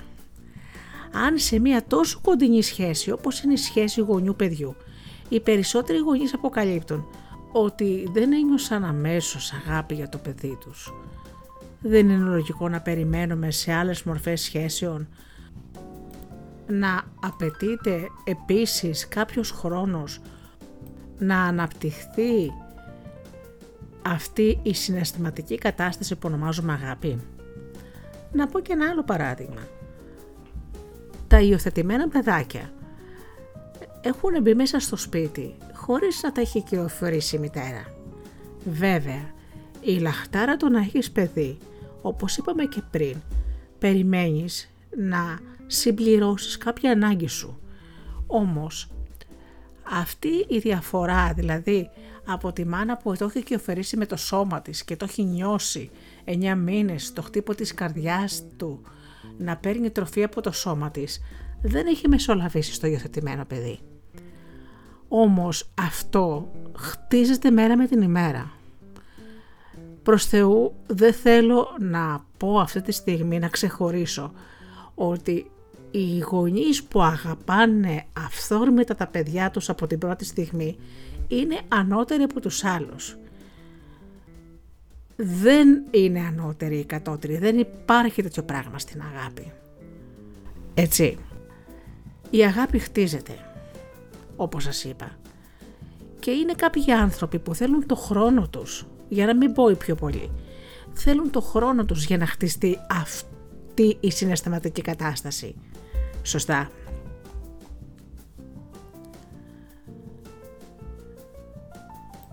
σε ένα τόσο πολύπλοκο θέμα όπως είναι η αγάπη. Είναι δυνατόν μαζί να μιλάμε και χώρια να καταλαβαίνουμε. Για να βεβαιωθούμε λοιπόν ότι δεν έχει συμβεί κάτι τέτοιο ανάμεσα σε μένα που μιλώ αυτή τη στιγμή και σένα που με ακούς, θέλω όσα έχω πει μέχρι τώρα για την αγάπη να τα συνοψίσω με δύο κουβέντες. Υπάρχουν δύο μορφές αγάπης, το συνέστημα και η συναισθηματική κατάσταση το συνέστημα δεν είναι τίποτα ιδιαίτερο. Μια αυθόρμητη συμπάθεια που μας βγαίνει κάπου κάπου για διάφορους ανθρώπους ή ακόμα και για γατούλες, για σκυλάκια. Σωστά. Από την άλλη υπάρχει η αγάπη σαν συναισθηματική κατάσταση. Αυτή η μορφή αγάπης είναι πολύ σπουδαία και σοβαρή υπόθεση. Και η ερώτηση τι είναι αγάπη; Έχει προκαλέσει πονοκέφαλο σε ένα σωρό φιλόσοφους, θεολόγους, ε, λογοτέχνες, ποιητές, αλλά και καθημερινούς ανθρώπους. Μιας και ανέφερα προηγουμένως, ας πούμε για τα κατοικίδια, μπορεί να αγαπάς τα ζωάκια όταν τα βλέπεις έξω, αλλά αυτό που παίρνεις στο σπίτι σου από μόρο και το μεγαλώνεις σιγά σιγά, δημιουργήσει μια συναισθηματική κατάσταση. Ενώ αυτό που βλέπεις στο δρόμο, ένα όμορφο σκυλάκι, μια ωραία γατούλα και θα σας τα χαϊδέψεις, είναι απλό συνέστημα. Το οποίο ήρθε, έφυγε και πάει.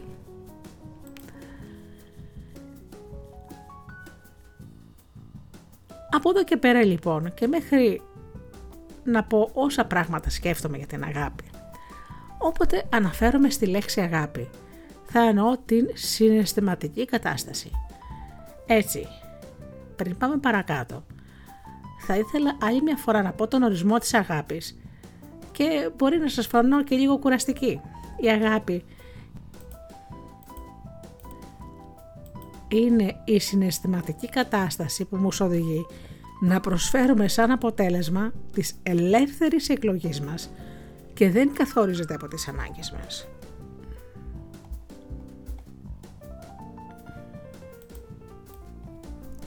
Να φέρω όλο ένα παράδειγμα για την ασχολία, δηλαδή αυτό που κάνουμε για να βγάλουμε χρήματα για να ζήσουμε. Η γλώσσα μας έχει δύο διαφορετικές λέξεις. Η λέξη δουλειά είναι από τη λέξη δουλεία. Την κάνεις χωρίς να την επιλέγεις γιατί πρέπει να φας. Σωστά. Η λέξη εργασία είναι αυτή που παράγει έργο, που σε κάνει ένα άνθρωπο παραγωγικό, που προσφέρεις, δημιουργείς, κάνεις θαύματα. Είναι δύο διαφορετικές λέξεις. Εργασία είναι αυτό που κάνεις και το λαχταράς. Αν βρεις κάτι τέτοιο, δεν πρόκειται να ξαναδουλέψεις ποτέ στη ζωή σου. Μπορεί να γίνεσαι γκαρσόνια γιατί πρέπει να ζήσεις, να σπουδάσεις, να φας, να πληρώσεις το νίκη σου, σωστά, να γίνεις delivery, να γίνεις πολίτρια σε ένα κατάστημα ρούχων, έτσι. Αλλά αυτό είναι δουλειά. Πρέπει να το κάνεις γιατί θα μείνεις στον δρόμο, σωστά. Όμως οι άνθρωποι που κάνουν αυτό που αγαπούν μεγαλουργούν. Και για να σας φέρω ένα προσωπικό παράδειγμα. Ε, έχω πει και παλαιότερα στις εκπομπές μου ότι η πρώτη εργασία μου ήταν βοηθός ακτινολόγου. Εγώ αυτή τη δουλειά την είχα διαλέξει. Σκέφτηκα πολύ καιρό γιατί για μένα συνδύαζε την απεικόνηση, την ιατρική, δηλαδή φωτογραφία και ιατρική. Εγώ τη λάτραβα τη δουλειά μου. Και τέλος πάντων στενοχωρήθηκα πολύ όταν οι περιστάσεις ήρθαν έτσι ε, και το θέμα υγείας που είχα με ανάγκασε να σταματήσω να κάνω κάτι που τόσο αγαπούσα. Αυτό που κάνω τώρα, η ραδιοφωνική παραγωγή, είναι εργασία. Είναι κάτι που λαχταρούσα χρόνια. Να αφηγούμε, να λέω ιστορίες, να μοιράζομαι μαζί σας εμπειρίες, να μοιράζομαι καλά βιβλία, να επικοινωνώ με τον κόσμο. Είναι κάτι που το κάνω και το αγαπώ και το λατρεύω. Γι' αυτό κάθε μέρα και όλη μέρα σκέφτομαι πώς θα είναι η επόμενη εκπομπή μου. Όμως δεν μπορεί να με πείσει εμένα κάποιος ότι λατρεύει το επάγγελμα του delivery που πρέπει από το πρωί ο άνθρωπος μέχρι αυτές τις 8-10 ώρες που εργάζεται και είναι στο μηχανάκι με το κρύο, με τη βροχή, με τον καύσωνα και τρέχει να φέρει την πίτσα, να φέρει τον καφέ, ότι του αρέσει αυτό που κάνει, αφού του βγαίνει πίστα ανάποδα. Βλέπετε ότι είναι κάτι διαφορετικό. Άλλο λοιπόν αυτό που το κάνω γιατί το έχω ανάγκη και το κάνω γιατί δεν μπορώ να κάνω αλλιώς. Και άλλο αυτό που το κάνω από εκλογή. Νομίζω ότι σας έφερα πολύ σαφή παραδείγματα. Και πάμε τώρα στην μη ερωτική αγάπη.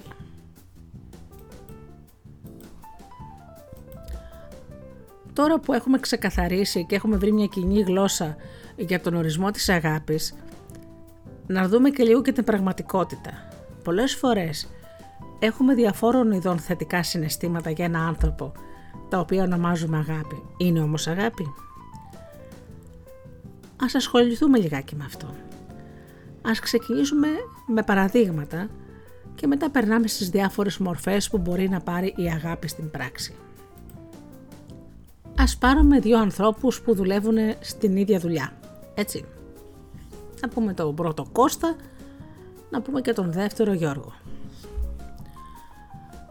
Ο Κώστας είναι σε αυτή τη δουλειά, εταιρεία, μαγαζί, πάρα πολλά χρόνια, γνωρίζει τη δουλειά πολύ καλύτερα από τον Γιώργο και έτσι επειδή είναι συνάδελφοι και περνάνε πολλές ώρες μαζί, ξέρετε να πτήσονται και φιλίες έτσι που κρατάνε και χρόνια. τον βοηθάει αρκετές φορές και πολλές φορές μάλιστα τον έχει σώσει γιατί αν δεν ήταν ο Κώστας ο Γιώργος θα έχανε τη δουλειά του. Γι' αυτό λοιπόν ο Γιώργος εκτιμάει αυτό και πολλές φορές δημόσια δεν χάνει ευκαιρία να δηλώνει πόσο πολύ αγαπάει τον συνάδελφό του και πόσο βαθιά υποχρεωμένος είναι που τον έχει βοηθήσει τόσες πολλές φορές ανιδιοδελώς. Τα συναισθήματα αυτά διαλέγει να το ονομάσει αγάπη. Είναι όμως πράγματι αγάπη. Και βέβαια δεν είναι. Σίγουρα αυτά τα συναισθήματα είναι θετικά. Σε αυτό δεν χωράει καμία αμφιβολία. Ούτε χρειάζεται να αμφισβητήσουμε την ειλικρίνεια των θετικών συναισθημάτων που τρέφει ο ένας συνάδελφος για τον άλλον. Όμως αυτό δεν είναι αγάπη. Εφόσον η αγάπη είναι αποτέλεσμα της ελεύθερης εκλογής και δεν καθορίζεται από την ένταση των αναγκών μας.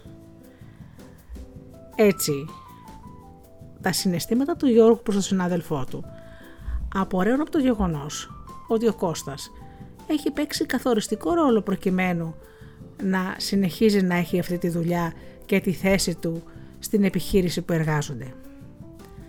Αν δεν ήταν ο Κώστας, πολύ πιθανόν ο Γιώργος να μην μπορούσε να ανταπεξέλθει στις επαγγελματικές υποχρεώσεις με αποτέλεσμα να τον απολύσουν.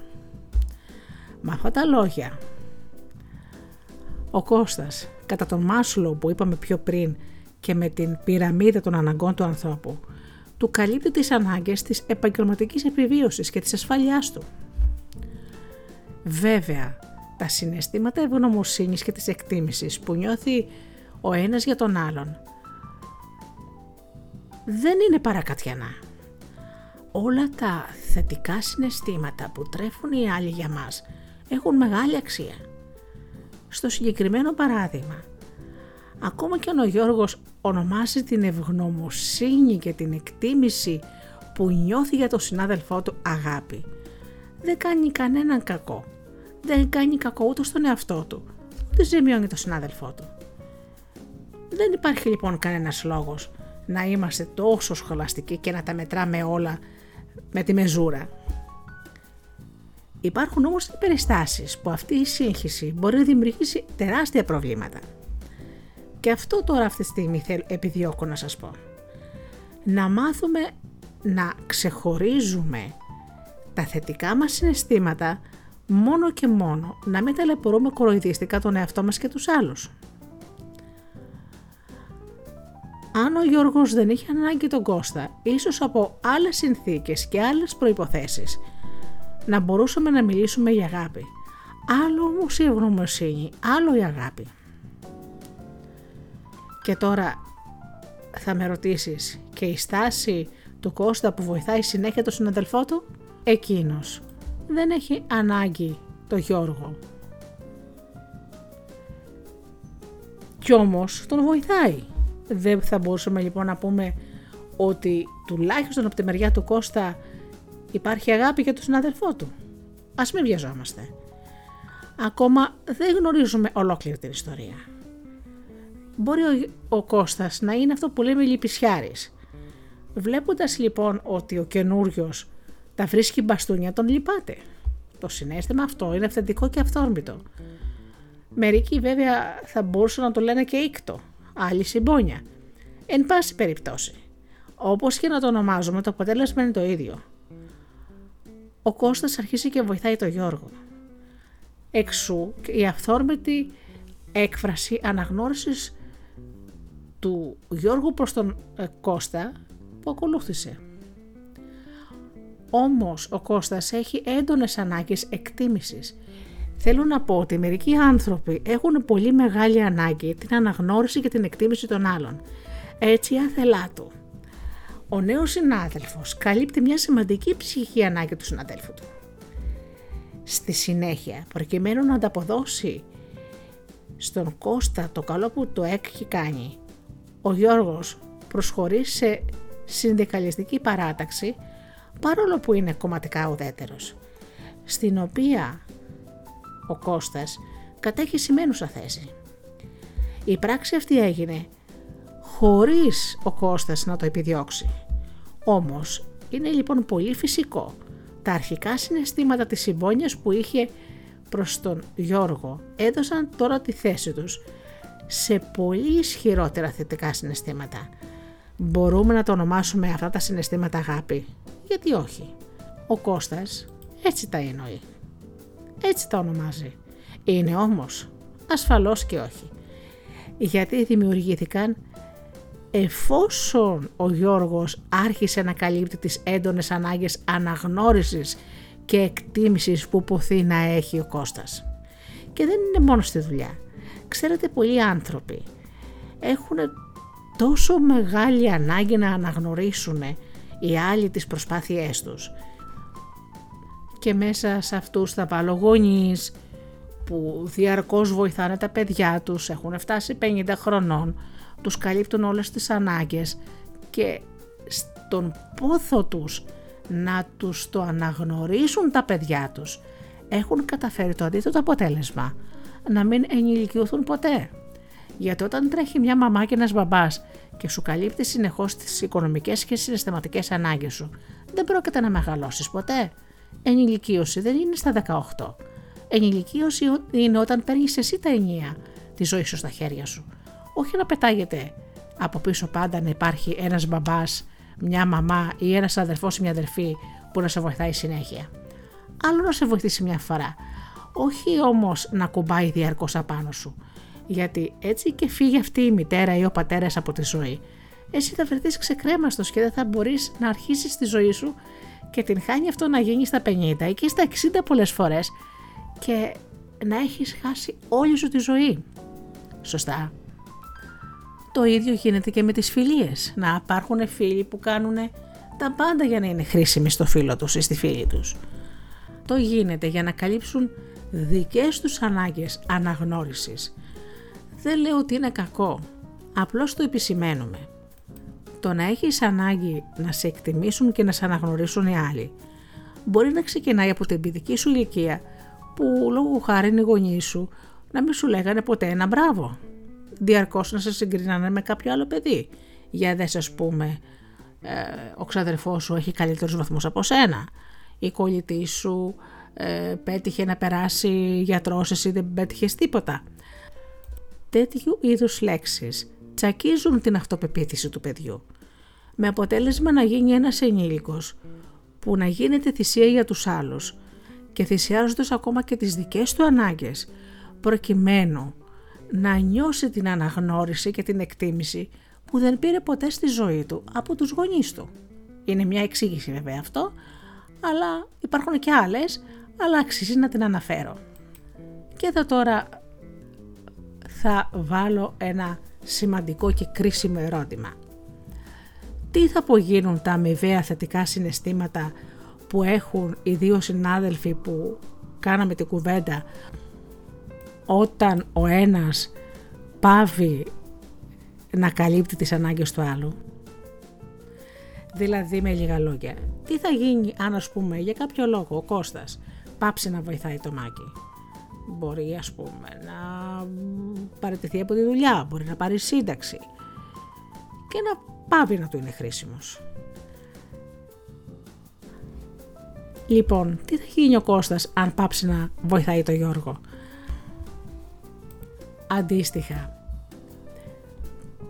πώς θα νιώθει ο Κώστας για τον Γιώργο αν εκείνος αποχωρήσει από το συνδικαλισμό και τον εγκαταλείψει; Δεν είναι δύσκολο να ανατέψουμε την απάντηση. Αυτή λοιπόν η αγάπη των δύο συναδέλφων θα εξαθμιστεί και στη θέση της θα υπάρξουν αρνητικά συναισθήματα, δυσάρεστα και ενδεχομένως ακόμα και πολλές φορές εχθρικά. Ίσως εδώ να ανακαλύπτουμε και ακόμα ένα χαρακτηριστικό γνώρισμα της αγάπης που δεν έχουμε συμπεριλάβει στον ορισμό μας – αντέχει στις δοκιμασίες και στον χρόνο. Είναι δηλαδή σαν τα ευγενή μέταλλα, δεν οξυδώνεται. Τουλάχιστον όχι τόσο εύκολα όσο τα λεγόμενα θετικά συναισθήματα. Με άλλα λόγια η αγάπη δεν είναι τόσο ευμετάβλητη ακριβώς επειδή δεν στηρίζεται στην ανάγκη. Στο βαθμό που τα συναισθήματά μου προς έναν άνθρωπο απορρέουν από τις ανάγκες που μου καλύπτει, είναι πολύ φυσικό να συμβαδίζουν με αυτές. Όσο μου καλύπτει τις ανάγκες μου, τα θετικά μου συναισθήματα υπάρχουν. Όταν πάψει να τις καλύπτει, ατονούν. Μάλιστα, αν η συμπεριφορά του εμποδίζει τις ανάγκες μου, τότε μου δημιουργούνται αρνητικά συστήματα. Σωστά. Γι' αυτό και λέμε ότι απλοποιούμε υπερβολικά τα πράγματα όταν κατατάσσουμε την αγάπη μόνο στα συναισθήματα που δεν τον ξεχωρίζουμε σαν κάτι πιο διαρκές όπως είναι μια συναισθηματική κατάσταση.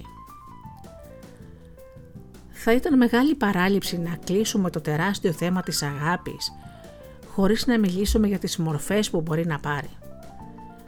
Καταρχήν, τις μορφές αυτές μπορούμε να τις διακρίνουμε σε δύο μεγάλες κατηγορίες. Τη μη ερωτική και την ερωτική αγάπη. Η μη ερωτική αγάπη είναι αυτή που συναντάμε στις σχέσεις γονιών-παιδιών και στη φιλία. Η ερωτική αγάπη έχει σχέση με τη συντροφικότητα. Τώρα ας προχωρήσουμε στο επόμενο θέμα μας, την εξάρτηση. Να δούμε το προφίλ της. Αυτό όμως θα γίνει μετά το μουσικό διάλειμμα.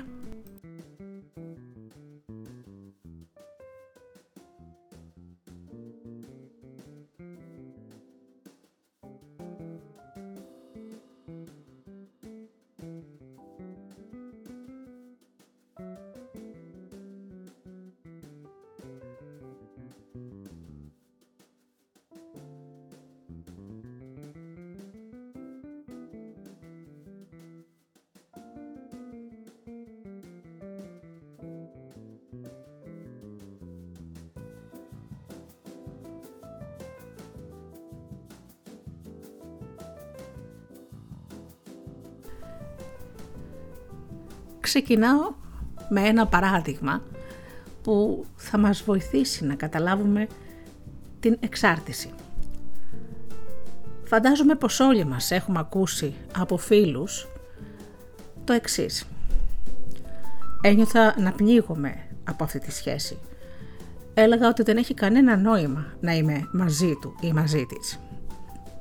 Η ιδέα ότι θα συναντιόμαστε στο τέλος της ημέρας μου φανόταν μια βαρετή και άχαρη υποχρέωση. Σεξουαλικά δεν με τραβούσε σχεδόν καθόλου. Κάναμε έρωτα περισσότερο γιατί έπρεπε. Ζήτησα να χωρίσουμε και μου έκανε εντύπωση η ψυχραιμία μου. Δεν θυμάμαι να ένιωσα μία λύπη ιδιαιτέρως ή έστω συγκίνηση. Η σκέψη και μόνο ότι από την επόμενη μέρα είχα και πάλι την ελευθερία μου χωρίς να χρειάζεται να δίνω αναφορά με έκανα να πετάω και να νιώθω ανάλαφρα.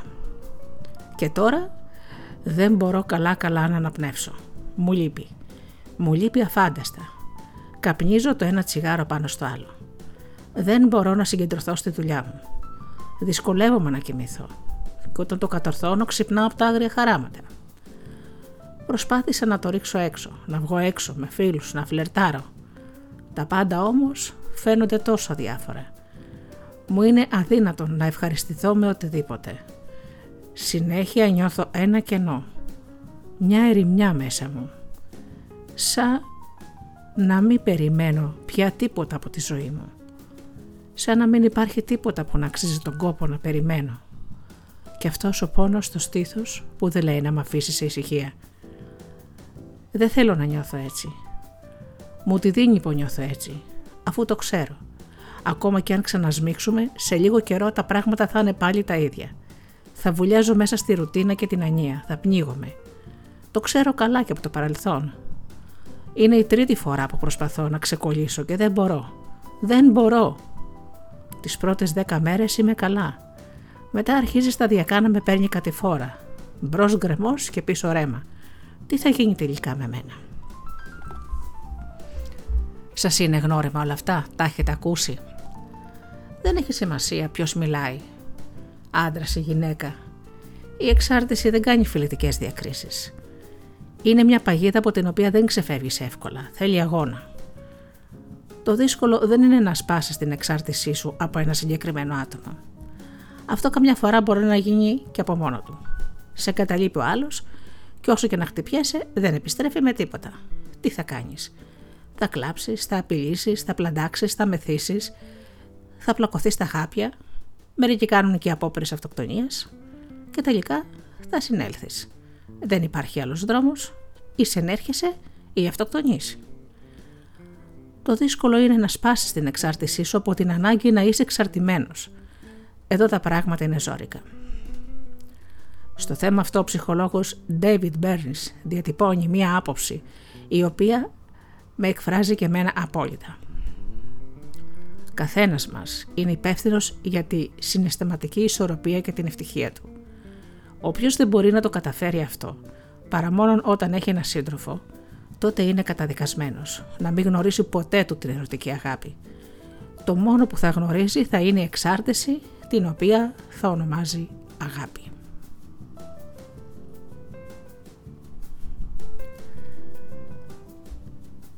Ας δούμε τώρα τη φυσιολογική και μη φυσιολογική εξάρτηση. Η εξάρτηση παίρνει πολλές μορφές και εκδηλώνεται με πολλούς και διάφορους τρόπους. Πολλές φορές βλέπουμε με ένα νεοφυτεμένο δέντρο να είναι δεμένο δίπλα σε ένα πάσαλο που το υποστηρίζει. Ο πάσαλος αυτός είναι απαραίτητος για ένα χρονικό διάστημα, ορισμένο, μέχρι ότου το δέντρο να μεγαλώσει αρκετά, ώστε να μπορεί να σταθεί μόνο του. Παρόλο που εδώ υπάρχει ένα φαινόμενο εξάρτησης του δέντρου από τον πάσαλο, η εξάρτηση αυτή είναι φυσιολογική.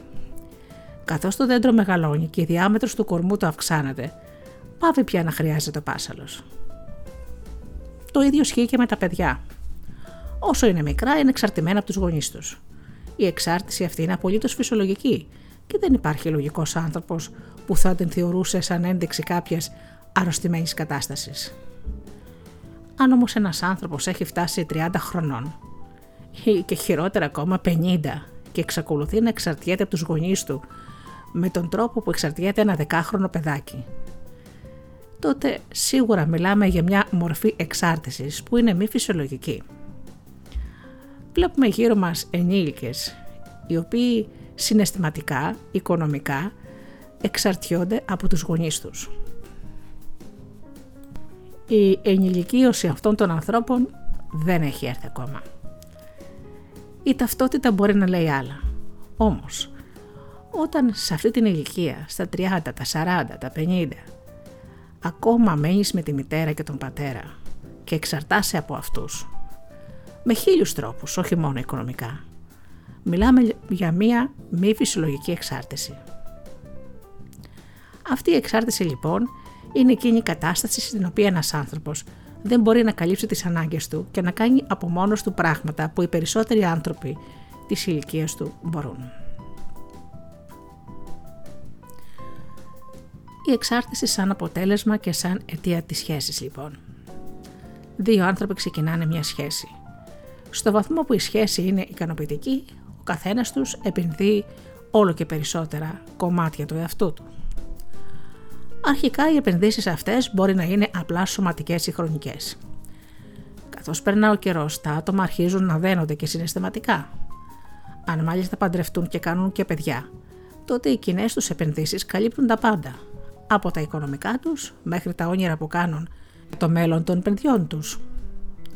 Είναι λοιπόν αναπόφευκτο ανάμεσα στους δύο να δημιουργηθεί κάποια σημαντική μορφή εξάρτησης έτσι, αν κάποτε χάσει ο ένας τον άλλον, είναι εντελώς φυσικό μαζί με τον σύντροφό του να χάσει και για ένα χρονικό διάστημα και την συναισθηματική του ισορροπία. Η εξάρτηση αυτή είναι το αποτέλεσμα μιας σχέσης που ξεκίνησε από δύο ανθρώπους για τους οποίους υποθέτουμε ότι αρχικά ήταν σχετικά αυτάρκης. Σχετικά πάντα, έτσι. Είπα προηγουμένως για την ενηλικίωση στο βαθμό που είναι πρόθυμοι να δημιουργήσουν μια ουσιαστική δέσμευση ο ένας με τον άλλον, αναπόφευκτα αναπτύσσεται ανάμεσά τους μια αλληλεξάρτηση.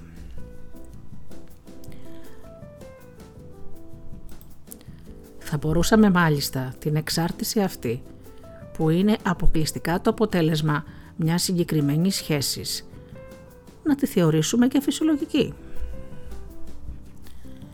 Υπάρχει όμως και μια άλλη περίπτωση – ένας άνθρωπος αδυνατεί να ισορροπήσει συναισθηματικά όταν είναι μόνος του. Προκειμένου να μπορέσει λοιπόν να ανταπεξέλθει στις απαιτήσεις της ζωής, αναζητά ένα σύντροφο. Στην περίπτωση αυτή η ανάγκη εξάρτησης προϋπάρχει της σχέσης και μάλιστα οδηγεί στη δημιουργία της.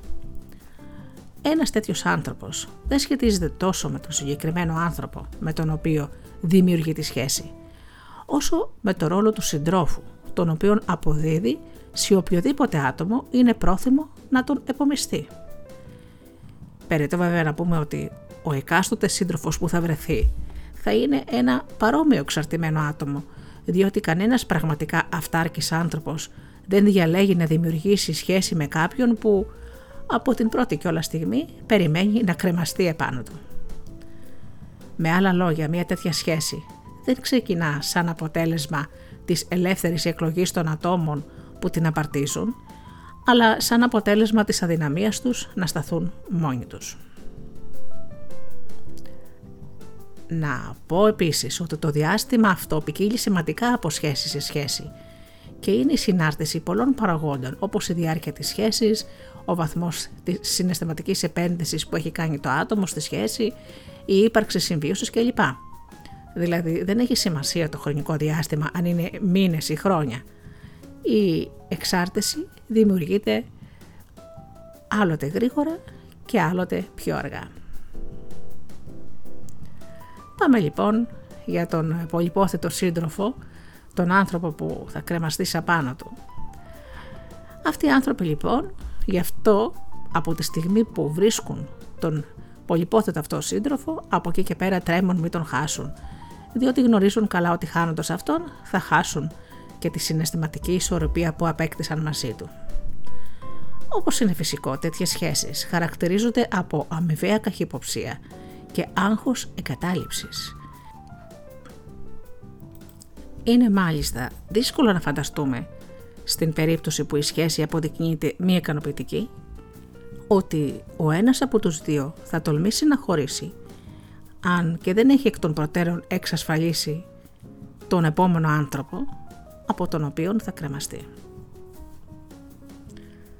Αυτοί οι άνθρωποι είναι καταδικασμένοι να μην γνωρίσουν ποτέ την πραγματική αγάπη. Μια ζωή το μόνο που θα γνωρίζουν θα είναι η εξάρτηση την οποία θα ονομάζουν αγάπη. Σίγουρα έχετε στον κύκλο σας τον ευρύτερο ή το στενό γυναίκες ή άντρες που μόλις χωρίσουν σε λίγο χρονικό διάστημα βρίσκεται ο επόμενος. Αυτό είναι εξάρτηση. Αυτό περιγράφουμε τώρα. Αγαπάς την εξάρτηση. Δεν μπορείς να γνωρίσεις την πραγματική αγάπη και βαφτίζεις την εξάρτηση αγάπη. Υπάρχει όμως ολική και μερική εξάρτηση. Για να δούμε. Ξεκινάμε με τον κεραυνοβόλο έρωτα που λένε. Είσαι κάπου, είσαι διακοπές, είσαι κάποια συγκέντρωση, γνωρίζεις μια κοπέλα ή έναν άντρα, κεραυνοβόλος έρωτας. Αυτό είναι. Απογειώνεσαι. Τι κάνεις λοιπόν; Αρχίζει η ζωή σου και γεμίζει με κέφι. Νιώθεις ότι οι πάντες γύρω σου χοροπηδάνε στο ρυθμό της μουσικής που έχεις διαλέξει πολύ προσεκτικά από την προηγούμενη μέρα και επικρατεί μια πολύ ευχάριστη ατμόσφαιρα. Οι φίλοι σου είναι ευχαριστημένοι και χαρούμενοι που σε βλέπουν στις καλές σου. Έρχονται, σε αγκαλιάζουν, σε φιλούν και σου λένε «Έτσι σε θέλω». Τώρα είσαι ο πραγματικός εαυτός σου. Και πλες σε πελάγει ευτυχίες. Κάποια στιγμή όμως, κοιτάς τον άνθρωπο που αγαπάς και μια σκέψη σε παγώνει. Και αν ξαφνικά φύγει και με εγκαταλείψει, δηλαδή όλο αυτό το οικοδόμημα στηρίζεται αποκλειστικά και μόνο σε αυτόν τον άνθρωπο; Η ιδέα ότι η χαρά και η ευτυχία σου εξαρτιέται από την ύπαρξη ενός άλλου ανθρώπου γίνεται αφορμή ενός σοβαρού προβληματισμού που σε απασχολεί για πολύ καιρό. Αναλογίζεσαι βέβαια το οδυνηρό διάστημα που έχεις περάσει μετά το χωρισμό. Τις ε, πρώτες μέρες έχεις καταρρεύσει. Σε μια-δύο εβδομάδες αρχίζεις και παίρνεις μπρος. Η δουλειά σου και η κοινωνική σου ζωή συνεχίζει έστω και υποτυπωδός. Αρχίζεις και φλερτάρεις με το άλλο φίλο. Έτσι θα μπορούσαμε να μιλήσουμε ε, για ολική εξάρτηση από την προηγούμενη σύντροφο. Όμως δεν υπάρχει χαρά. Βέβαια αυτό που λέω περιέγραψα τώρα είναι πολύ γενναίο. Όταν καταλάβεις δηλαδή ότι η ευτυχία της ζωής σου εξαρτάται από ένα και μόνο άνθρωπο, θέλει πολύ μεγάλο θάρρος να κόψεις αυτή τη σχέση. Γιατί η ευτυχία είναι δική σου δουλειά. Πηγάζει από μέσα σου. Δεν μπορεί να την κρεμάς στους ώμους άλλου ανθρώπου γιατί θα είσαι διαρκώς δυστυχισμένος σε όλη σου τη ζωή. Πιο πριν σας μίλησα για την εξάρτηση που γίνεται αιτία για να δημιουργούμε σχέσεις. Δεν κάναμε μια βασική όμως διάκριση. Καιρός λοιπόν να την κάνω τώρα. Υπάρχουν άνθρωποι που δεν μπορούν να ισορροπήσουν συναισθηματικά καθόλου αν δεν έχουν κάποιο σύντροφο.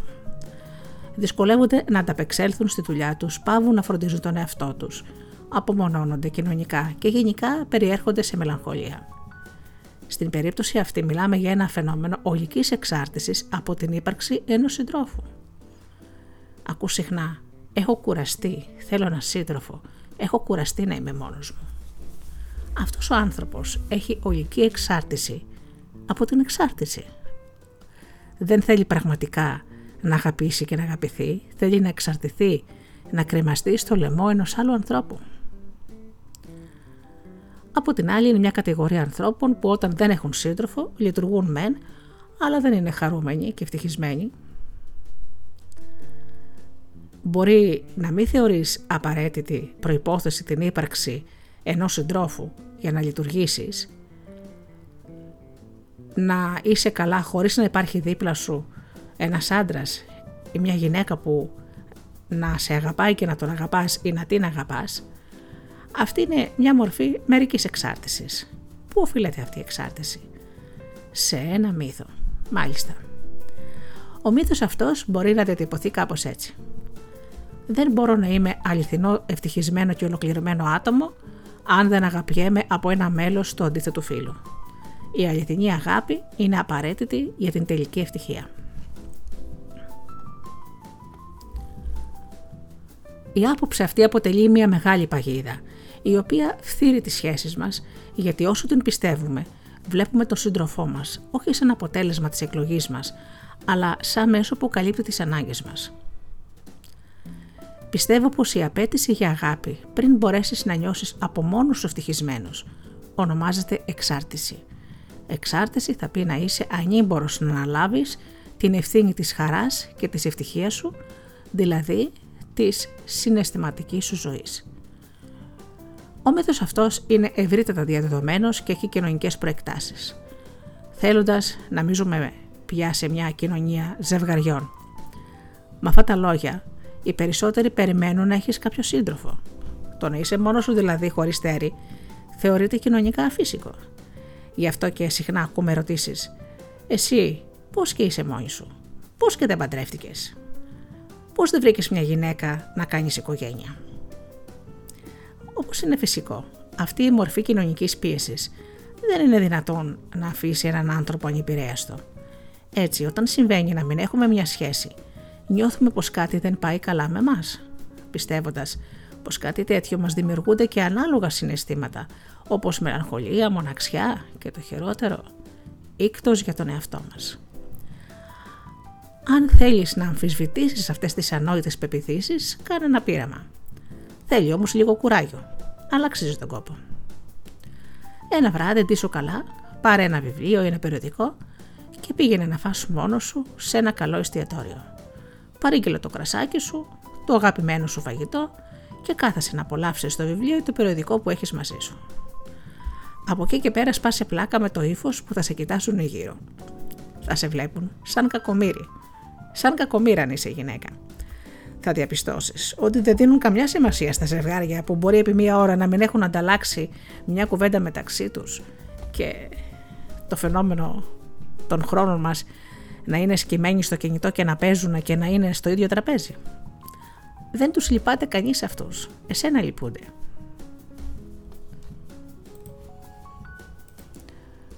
Προσπαθήστε να κάνετε παρέα με τον εαυτό σας να αρχίσετε να βγαίνετε και να απολαμβάνετε μία βόλτα στη θάλασσα, σε ένα πάρκο. Να φάτε κάτι όπως σας είπα, να πιείτε ένα καφεδάκι, να πάτε για ένα ποτό, να απολαμβάνετε την κάθε στιγμή. Παρατηρήστε τους άλλους γύρω σας. Ζευγάρια που μπορεί να είναι μαζί και είναι μελαγχολικά. Αλήθεια το ζηλεύετε αυτό, το θέλετε; Είναι μαζί και δεν είναι; Άρχισε να κάνεις παρέα με τον εαυτό σου. Να τα βρίσκεις μαζί του. Γιατί αν εσύ αρχίζεις και αγαπάς τον εαυτό σου και κάνεις μια καλή παρέα μαζί του, θα δεις ότι αυτό θα σου δώσει μια τεράστια ελευθερία. Δεν είναι όμως μόνο τα εστιατόρια ή οι ερωτήσεις του είδους «εσύ πώς και μόνος ή μόνοι» που εκφράζουν και διονύζουν το μύθο της αναγκαιότητας ενός συντρόφου σαν απαραίτητο συστατικό της συνταγής για την ευτυχία; Πόσες φορές έχετε πάει σε ένα γλέντι, σε ένα γάμο οικογενειακό, τι θα γίνει, δεν θα φάμε κουφέτα από σένα; Είναι και αυτά τα τραγούδια, τα κλαψιάρικα. Τα περισσότερα με τον έναν ή τον άλλον τρόπο διονύζουν και συντηρούν αυτό το μύθο. Κάνε μια πρόχειρη στατιστική και θα διαπιστώσεις ότι το 80% των τραγουδιών που ακούς εξαντλούν τα θέματά τους σε ένα από τα εξής δύο μοτίβα. Τι δυστυχία που σε έχασα, τι ευτυχία που σε βρήκα. Η άπιστη, ο άπιστος, γύρνα πίσω, είμαι τίποτα χωρίς εσένα. Όλα τα τραγούδια τα οποία εγώ προσωπικά ονομάζω του πόνου και του βόγκου. Υπάρχουν βέβαια και πολλές παραλογές, αλλά το ηθικό δίδαγμα που, που προκύπτει από όλα αυτά είναι αλλή σου έτσι και μείνεις χωρίς σύντροφο. Βέβαια, δεν εννοώ να καταντήσουμε ασκητές, καλόγεροι.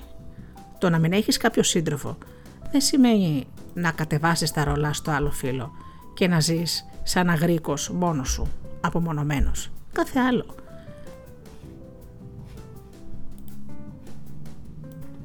Και την κοινωνική σου ζωή να έχεις και τα φλερτάκια σου και τα ενδιαφέροντά σου τις εκδρομούλες, τα πάντα.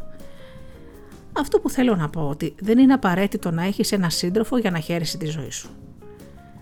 Να δώσεις την άδεια στον εαυτό σου να είναι ευτυχισμένος χωρίς σύντροφο. Μερικοί θα σε ρωτήσουν «Ε, άμα καταφέρει να είναι κανείς ευτυχισμένος έτσι, τότε γιατί να δημιουργήσει σχέση, τι να την κάνει». Δηλαδή μόνο γι' αυτό κάνουμε σχέσεις, για να βγαίνουμε από τη μιζέρια που μας προκαλεί η αδυναμία μας, να είμαστε συναισθηματικά αυταρκείς. Αν το πάμε έτσι, τότε θα πρέπει να με φαντάζεσαι σαν έναν άνθρωπο που αν στην πορεία μου εμφανιστεί ένα αξιόλογο πλάσμα, εγώ θα πω «Α, όχι, δεν θέλω συντροφική σχέση, είμαι ευτυχισμένη από μόνος μου». Κάθε άλλο. Απλά πριν προχωρήσω στη δέσμευση, θα θέσω στον εαυτό μου ένα απλό ερώτημα. Εντάξει, μόνος σου, μόνη σου σε καλά. Με αυτόν τον άνθρωπο θα είσαι καλύτερα. Αν η απάντηση που προκύπτει είναι ένα αβίαστο ναι, τότε στο βαθμό που το επιθυμεί και η άλλη πλευρά και βέβαια θα διερευνήσω τις πιθανότητες της σχέσης. Αν όμως η απάντηση είναι όχι, τότε γιατί να δημιουργήσω μια σχέση την οποία θα είμαι δυστυχισμένος ή δυστυχισμένη; Τα άμα το έχω κάνει. Άλλο να λέμε ότι είναι προτιμότερο να είμαστε ευτυχισμένοι μαζί με έναν σύντροφο από ότι από μόνοι μας. Και άλλο να ισχυριζόμαστε ότι μπορούμε να είμαστε ευτυχείς μόνο όταν έχουμε έναν σύντροφο. Εδώ πέφτει η εξάρτηση. Βέβαια τώρα θα μου πείτε υπάρχουν και τα γεράματα. Πού τα πας αυτά; Καλά είναι όλα αυτά που λες. Αλλά όπως και να το κάνουμε είναι σκληρό να βρεθείς ολομόναχος στο τέλος της ζωής σου και ίσως και αυτός είναι ο μόνος σοβαρός αντίλογος που θα μπορούσε να προβληθεί στα όσα λέω τόση ώρα. Στο σημείο αυτό ειλικρινά να σας πω από προσωπική μου εμπειρία έχω δει ανθρώπους σε μεγάλη ηλικία, ηλικιωμένους, που έχουν κάνει παιδιά και οικογένεια και είναι επίσης μόνοι. Και πεθαίνουν μόνοι. Πόσο εφικτό να νιώθεις αυθεντικά χάρμονος και ευτυχισμένος σε αυτές τις ηλικίες αν είσαι ολομόναχος; Άλλοτε ο σύντροφός σου φεύγει πρώτος. Έτσι δεν γίνεται στη ζωή. Και από εκεί και πέρα τι απογίνεται ο άλλος. Δεν μπορώ να γίνω κριτής σε καταστάσεις ανθρώπων που δεν βρίσκουμε στη θέση τους. Εγώ απλώς μοιράζομαι μαζί σας την εμπειρία μου. Εκατοντάδες άνθρωποι έχουν φτάσει σε μια ηλικία μεγάλη και παρόλο που δημιούργησαν οικογένεια είναι πάλι μόνοι. Φεύγει ο σύντροφος, είναι μόνοι. Δεν είναι απαραίτητο η οικογένεια και τα παιδιά να σου δώσουν μια καλή ζωή στα γεράματα. Και επειδή κάποια μέρα υπάρχει πιθανότητα να βρεθώ κι εγώ εκεί, από σεβασμό και μόνο, θα σταματήσω εδώ. Και τελειώνουμε με τη διάκριση μεταξύ τοξικής και μη τοξικής εξάρτησης. Και ο λόγος που το άφησα αυτό τελευταίο είναι γιατί θεωρώ ότι είναι ίσως η πιο σημαντική από όλες όσες αναφέραμε ως εδώ. Ας πούμε όμως τον ορισμό της εξάρτησης. Εξάρτηση είναι η δυναμία ενός ανθρώπου να ανταπεξέρχεται αποτελεσματικά στις ανάγκες του χωρίς τη βοήθεια κάποιου μέσου, το οποίο δεν είναι αναγκαίο για την πλειοψηφία των συνομιλικών του στην κοινωνία που ανήκει.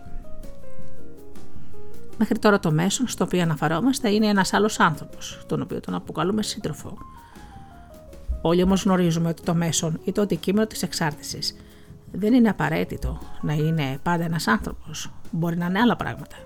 Αλκοόλ, ψυχοφάρμακα, τσιγάρο, ναρκωτικά. Αυτά είναι τοξικά.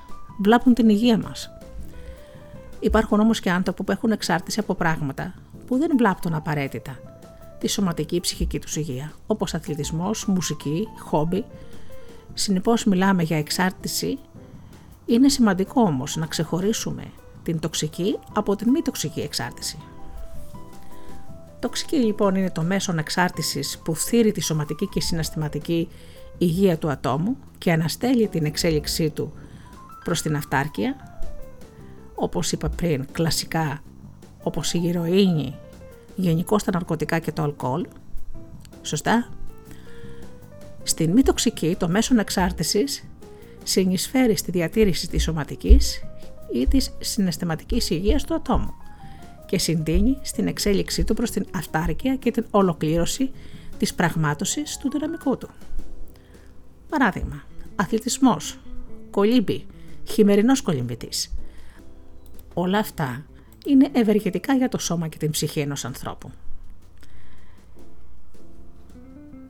Η διάκριση ανάμεσα σε τοξική και μη τοξική εξάρτηση μπορεί να επεκταθεί και στις σχέσεις που δημιουργούμε – η τοξική μας οδηγεί σε σχέσεις που δεν μας αφήνουν να αναπτυχθούμε και με ζημιώνουν.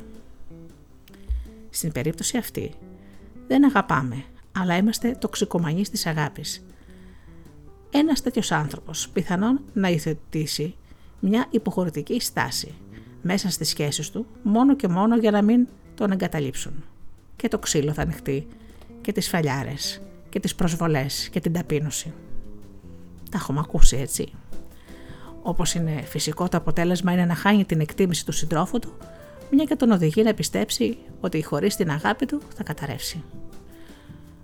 Παράλληλα, σαν κάθε άλλο τοξικομανή, όταν δεν έχει την καθημερινή του δόση αγάπης, εμφανίζει στερεωτικό σύμπτωμα, μελαγχολεί, νιώθει ήκτο για τον εαυτό του και αδρανεί.